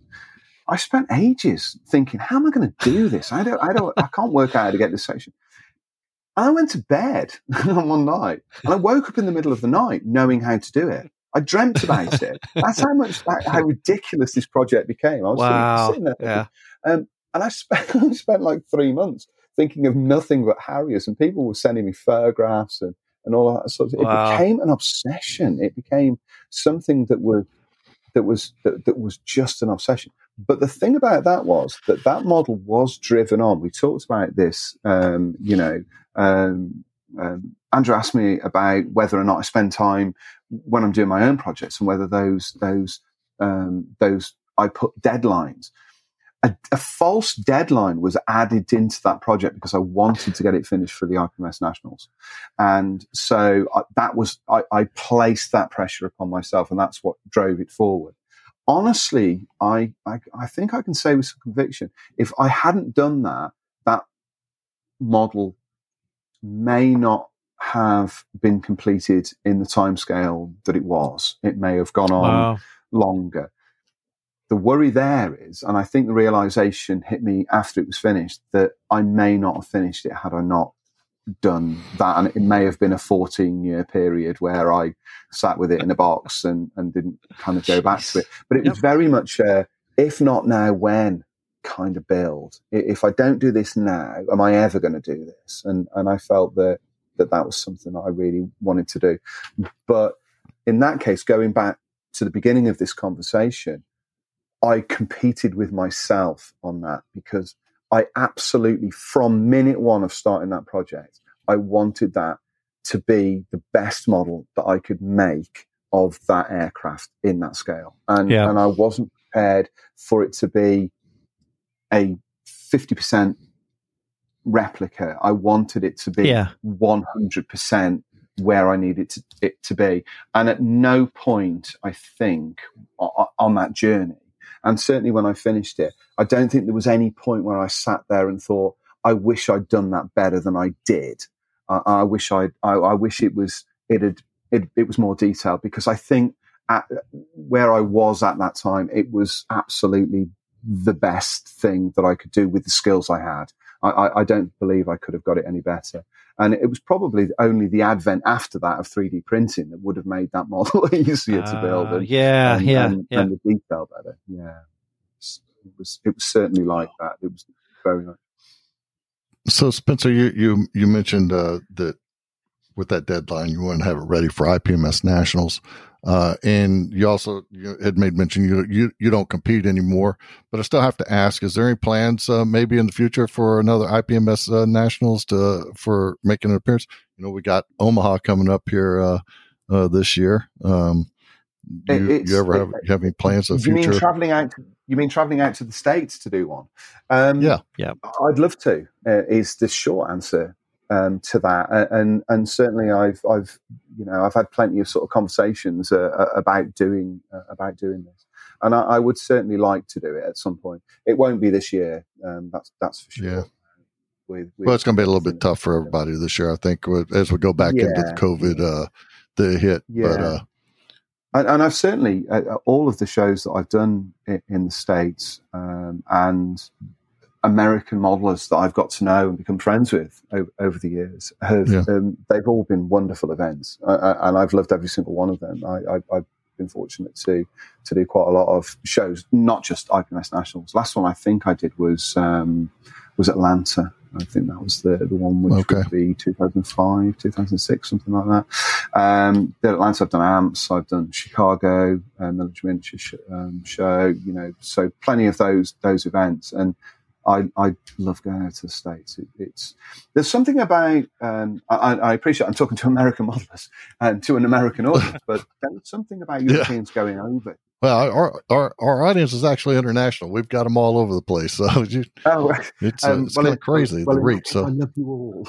Um, you, um, you, you kind of, I, I think there is a, a there's an, an enthusiasm with American modelers, which is which is um, infectious, really infectious, and, and, and certainly doing those the, the the US Nationals and brought that home the first time I went over there to do a show, and it and it was it was you know that that um, there was like plenty of introductions and plenty of people wanting to talk, you know, talk about their hobby, Yeah. and their passion, and that kind of thing. Um, so I'd love to experience that again. And, and having talked to Mike Reeves about about doing, you know, US nationals and that kind of thing, um, I'd Mhm. certainly like to do that. But it, it it may well be in a couple of years' time. So the answer to yeah, we all know Mike. Uh, we yeah. we all know Mike real well. He's a super super guy. So uh, Yes, very nice guy, very uh, and and and actually very supportive of, of the hobby and very supportive of Oh yeah, it as well. He's Yep. he's um, he's sent me monogram kits that I've I've, I've needed and, and and not wanted anything kind of in return for that. Super generous guy. Really, you know, I I, I think it's it, it would be fitting here actually to sort of say how how grateful I've been over the over the the time that I've known him for the support that he's given me with with projects. He, he's desperate for Yeah. me to do a monogram project, which is very much in uh, the planning, um, and I, I will be Good. doing that. At some point. So, good. yeah, I know that we're chomping on the bit to get over to uh, Telford. So I, hopefully we're going to be able to make that happen here. Uh, I've never been. Uh, I, I would love to uh, experience that show over there in the UK. That it's on on the bucket list for sure. Mm. Well, like I say, I live I live locally, so uh, so if you guys do come over, you you'd be more than welcome to uh, to visit here as well. Go and do Oh, Cosford, have a have a few uh, few beers. That's never never far from uh, from, Yeah, yeah. from uh, English modelers' minds. Um, has to be said, but Well, um, but yeah, that'd be great. if you awesome. out. That'd be brilliant. No, outstanding. Well, as we uh, start to wrap this up, I wanted to ask you. Uh, I know we've been going for quite some time. Uh, but I wanted to ask, ask you about, or have you tell us a little bit about the uh, interesting modeling company and uh, what it is you've got going on over there. You're, I know y'all are doing lives and uh, you're very much a part of that. Is there a schedule or uh, anything out there that we put out to listeners to uh, catch that on Facebook? Yeah, interesting modelling company is is something that I um, that was set up really by Jonathan Mock, and uh, and and and I was sort of we had conversations about it in in when the pandemic hit in 2019, just 2019 no 2020 sorry 2020 2020 yeah. like so much longer ago than, uh, than um, in, in 2020 and we set this we set this up as a way of bringing models together uh, and and also uh, as a way of of of kind of offering information and talking about the hobby and, and, and talking not only about the projects that we were doing, but about the history of, of the hobby as well. Where um, Drew, who was part of it, and and John and I, we're we're we're sort of um, students of, of the hobby and, and, very interested in how we got to where we are. And, and so we talk a lot about older kits, vintage kits, and, um, authors, books, all of those kind of things. Right. And it takes place, um, it, you can find it on the Interesting Modeling Company page on Facebook and also on Twitter under the same name. And the live shows that, that are done tend to be on a Sunday night. The, there's usually a news show on a Sunday night at 7.30 um, Greenwich Mean Time. So whatever time that is okay. for you guys, I guess that would be early afternoon. And there's also yeah, a midweek so. kind of shenanigans that they that they get up. The midweek one tends to be like this. It's a bit more free flowing. It's it's where usually a couple of people or three people get together and and we chat. Unlike this, which is a podcast, the the Interesting Modeling Company is a is a video presentation. Mm-hmm. so unfortunately, you get to see our ugly mugs for for an hour and a half or whatever. so if you can kind of put up without all of that nonsense, then um, then then it's sort of worth tuning in. We we tend to be very much like this. It, it's it's very laid back. It's um, yeah. we try not to be. We're not confrontational on there. It's conversation. It's it's whatever interests us. Tonight's which will be happening in, I'm looking at the time now, which will be happening in an hour and a half from now, is John, who is, and Drew, I think, are going to be talking about the, the new 24 scale uh, Mark 9 Spitfire that Airfix have announced this morning. So you'll be able to yeah. see that. And then I think there's one tomorrow night as well, um, on Monday night, same time, 7.30. And that will be about the rest of the, the Airfix release schedule for 2022. Okay. So they'll be talking about some of the things in there. And I can, I can tell you that there are some exciting releases within that schedule for tomorrow night. So it's definitely cool. worth okay. having a, having a, um, having a look. So, we will so, tune in. Yeah, so, so, so the Interesting Modeling Company, if you're on Facebook, you can, you can hop onto the Interesting Modeling Company page on Facebook and you can also um, hop onto Twitter as well. Um, John tweets quite a lot of stuff on there. He also tweets under the um, the um, Airfix Book of Modeling, I think it's called on on Twitter as well. He's he okay. Well, we'll, on, too, we'll so. certainly link that on our uh, Model Geeks uh, Facebook page. Okay, brilliant. Yeah, thank you for that. And and also a bit of self um, um, um, just me basically telling you where to look for stuff of mine. If you go onto um, um, mine is called the Kitbox, and the Kitbox, yep. which you will link to because you said about the essay, the Kitbox is on uh, WordPress. That's my website. You can see on there, and that's where all of the essays go. But I've also got a a Twitter feed under the Kitbox and also an Instagram page as well, which is linked to my personal Facebook page. So if I put something on my personal Facebook page, it dro- a photograph, it drops onto Instagram. So you don't need to follow me on Facebook. You can see the photographs as they as they appear. Yeah, I've actually uh, I've actually been following that there on Instagram, and uh, we've uh, we, we do carry the uh, Kitbox in our uh, show notes. We've uh, been doing that now for what about six six months or so. So yeah. uh, our listeners have that there to, to, to take a look at, and uh, it's a it's a great blog, uh, Spencer. Uh, yeah, I, I, look forward to the uh, to your your your post coming out on there. Um, it's just really good stuff. Uh, great job on the car too. Yeah. Say that again. Sorry. Uh, sounds like great job on the Pucara too. I was reading that article last oh night. yeah, Your review build Ah, of it. yes. Yeah, the, the Pucara was my kit of the year for, for last year. Ooh. Absolutely loved it. I thought it was, uh, bearing in mind that, that last year also saw the release of the Tamiya F4, so that probably gives you Yeah. an idea of, of how much I thought about that. But um, I Mm. th- mainly because it was so cheap for something that was just extraordinary quality. Um, I mean, I don't know what it. How much Maybe it I'll build that States, next. like- the the that to Pucara, Falklands. Yeah. yeah, yeah, it's it's fabulous. It go- drops like the- together. Yeah. Yeah, I like the scheme you did too. Yeah, it was.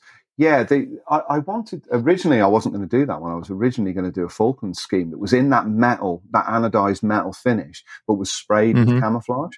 Um, and I just, I thought this is going to look way too scruffy, so I just went for the metal finish. and I, I do like it. It was, uh, it's in my display case behind me at the moment. So I, I'm just, yeah, I, I, I, you'll love it. You'll really enjoy that kit. It's, it's really very nice to build. Cool. Um, but but yeah, thanks guys. Thanks for um for you know putting that out there. That's I didn't realize you were doing that. That's really nice of you. Thank you. Oh yeah, yeah, yeah. And uh, so Yeah, I think we've all been real fans. I think that, you know, we've talked about it on our shows before as far as what style we all like to build. And I think, you know, we all have a fairly similar style. Um, you know, and, and when I look at your work, it's, it's kind of that, it, it's just a very nice balance between mhm. that the realism and the artistic, you know, license that you're able to, you know, for me, I'm I'm probably lean more towards the the artistic side where I might shade and fade panels and whatnot. It does it look exactly like how the aircraft is? Eh, I might embellish a little bit, but the more I've kind of matured my building style, I've reserved that a little bit. And I think that, you know, when I look at what you're building, I think it's a very nice balance between, you know, that realism, accuracy versus having that artistic license to really make the model pop. And I think that's that's the thing that that for me uh, is the attraction to your builds is just it just has a very the, the finish is is just fantastic. The the presentation is phenomenal. You know, you you really do have, how you photograph stuff and how you present it. It's just very very well done, and it's been an inspiration for all of us. So so thanks for everything that you do, and it's definitely appreciated. So thank, you. That means a lot. It's yeah for people to to you know to see what you do and and to to be happy with it. That's yeah. Thank you for that. Yeah. And and hopefully uh, that's going to the the, the KV two is a is is a departure from from that because it is much more weathered than than I would normally do because that's Cool. what I was asked to do. Um, but also I've got a little Airfix chipmunk that I'm about to build, which will be built next week, um, and that's going to be done for that's going to be done in this kind of slightly stylized Spanish way. It's going to I'm There gonna you go. Yeah. Yeah. panels and that kind of thing because it's so tiny, and if I don't do that, Yeah. it's going to sort of be lost really. Yeah. Um, Yeah. But it'll be another one of those models that I do in in like a metal finish. I, I do like doing that. Cool. So it's going to be metal with yellow trim on it, and Sweet. so hopefully, yeah, that's what I'm hoping for. I'm hoping it'll it, it will look sweet when it's finished, um, because Yeah. it's so little. It's it's Yeah. a cute little Yeah. thing, you know, and um, Cool. so that's that's what I'm planning after having chinwags with Brett about how we approach this build. So hopefully you'll see that. But also, um, I've got a couple of plans for for a for at least one more uh, a new essay next week on on the website and. And obviously, I'll put KV on there and, and that kind of thing. So hopefully, people will sort of see that. cool. But sometimes I, I have good ideas when I'm playing on PlayStation at ten o'clock at night, and then I forget them, and then I forget them the next day, and and, and I, I'm like, I should write these down. I should be like an author Yes. and put post-it notes all the way around the house. Yeah, just little. you get you know, yourself titles. a, a, a little Yeah. voice recorder and, and uh, Yes, bl- this is blur what them down talk there. about. Right there on your Yeah. phone. Yeah, Yes, and that's the thing Yeah. because I have that phone with me all the time. You'd think actually Yeah. I'd do that, but if I'm maybe I'm just completely disorganized and White, Whitey's the, the king of phone notes. There. Oh, Uh, I speaking will. of Whitey, I'll, I'll some stupid idea will come in my head and I'll grab it and make notes, man. You know, show, show you know when it comes to like the show and stuff. You know, you know, I'll have an idea, Yeah. I'll there, and I'll grab it real quick, make a note. yes. so, uh, Whitey, any party shot, parting shots there for you, my friend? No, just thanks again for sitting down with us. Uh, great to talk to you. Uh, love your work. Thank you. Thank you. Much appreciated. Hopefully, as, as well with this sort of conversation, it's sort of it started off as one thing and kind of developed. So hopefully, it's it Yeah. didn't go off track too far. really. Oh, no. No, no, this is all great stuff. Yeah, no, um, thanks, Spencer, for coming on and um, talking to us for a little bit about your process and how you kind of build things.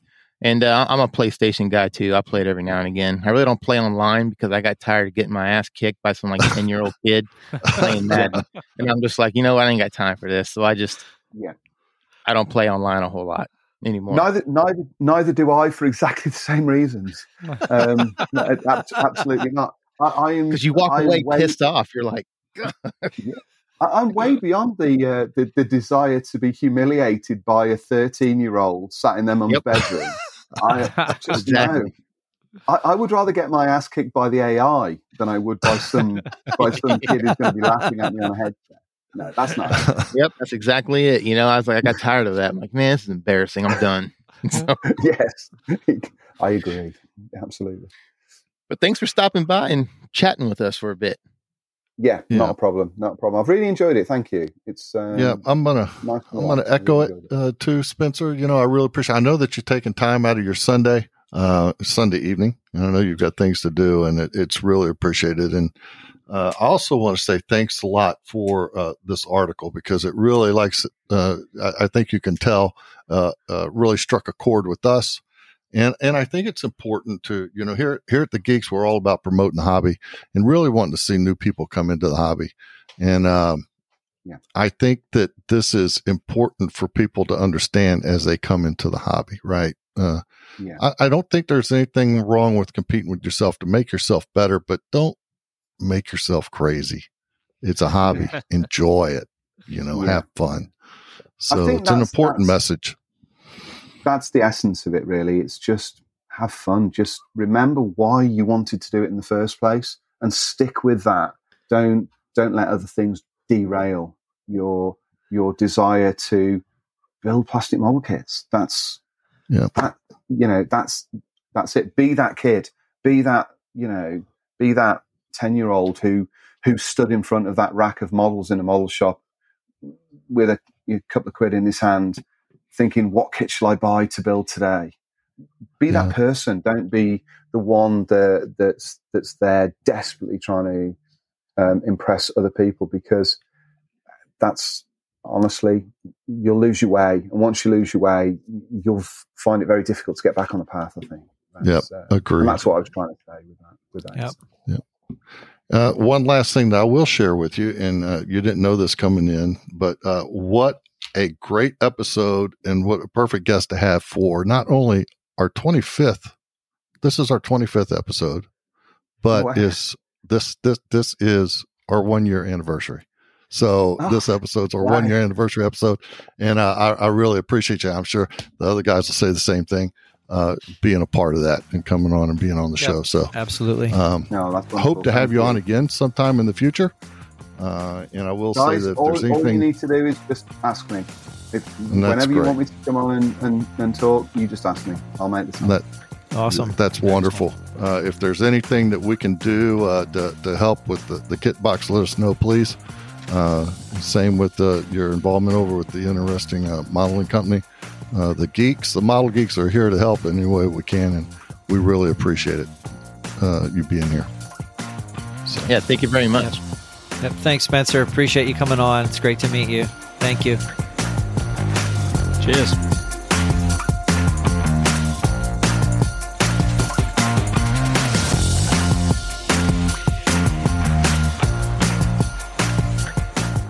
All right, man, what a great interview, man. I want to thank uh, Spencer for taking the time to come over here. What a what a great down to earth guy, man. That was just that was a lot of fun. Uh, you know, got to have him back on here sometime in the near future.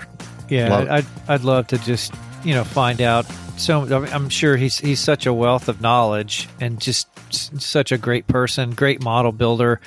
Um, makes it makes the interviewing easy. You know, it's just Yeah. it's just got so much to offer, and uh, appreciate. I think we all you know really appreciate him taking the time to talk to us. Yeah. So I will, uh, like I said, uh, make sure that I link uh, the kit box down in the show notes, which, you know, actually it's already there. You can go back to the past episodes. It's, it's in there, but uh, take a look at it when you get a chance. He's got a great blog over there. and uh, check out the uh, Interesting Modeling Company on Facebook. Check out their lives when you get a chance. There, they're really good. So, um, guys, that's going to bring us to the end of episode 25. It's been a fun year. Again, I'm going to say happy anniversary to each one of you. Uh, Yeah, man. I've I've had a blast. Don't know about you, but it's been a it's been a ride. It's been fun. It has been fun. Yeah, it went by Mhm. quick. It went by. I mean, it went by quick. That that first year was just. I mean, it was really fast. But I think the the most enjoyable part for me was when you go to shows and you get the little tap on the shoulder, and somebody says, "Man, are you are you part of the Model Geeks?" Normally, they probably do it to Whitey because his voice is so Yeah. um, recognizable. You know, mine they're kind of like, "Uh, "Who are you?" Um, but no, Oh, you it's just the guy in the hobby store rolled up on you. he man. did, yeah. He he was like, "Oh wow, you're you're part of the Model Geeks." Anyway, it was just it's always great when, um, you know, you're able to meet folks. That's that's been the best part. You know, just getting back to shows, but being able to meet with people and talk to folks, Oh yeah, it's great. It's And awesome. meeting the other guys from the other shows. Holy cow! Uh, that was I was just, I always every time I I see those guys now, I think of that ep- the the scene from Step Brothers. You know, we just become best friends. You know, it's Yep. just yep. It's just it's like pe- people that you haven't that you you just met, and yet you feel like you've known them for your entire life. yeah, we're all the same. It's awesome. Scale Yeah. modelers, man. You know? Yep. yeah, so, all right. So let's roll on out of here. First episode of 2022 or 2022 now in the books. Uh, let's roll into another uh, another 25. Can't wait till we hit 50.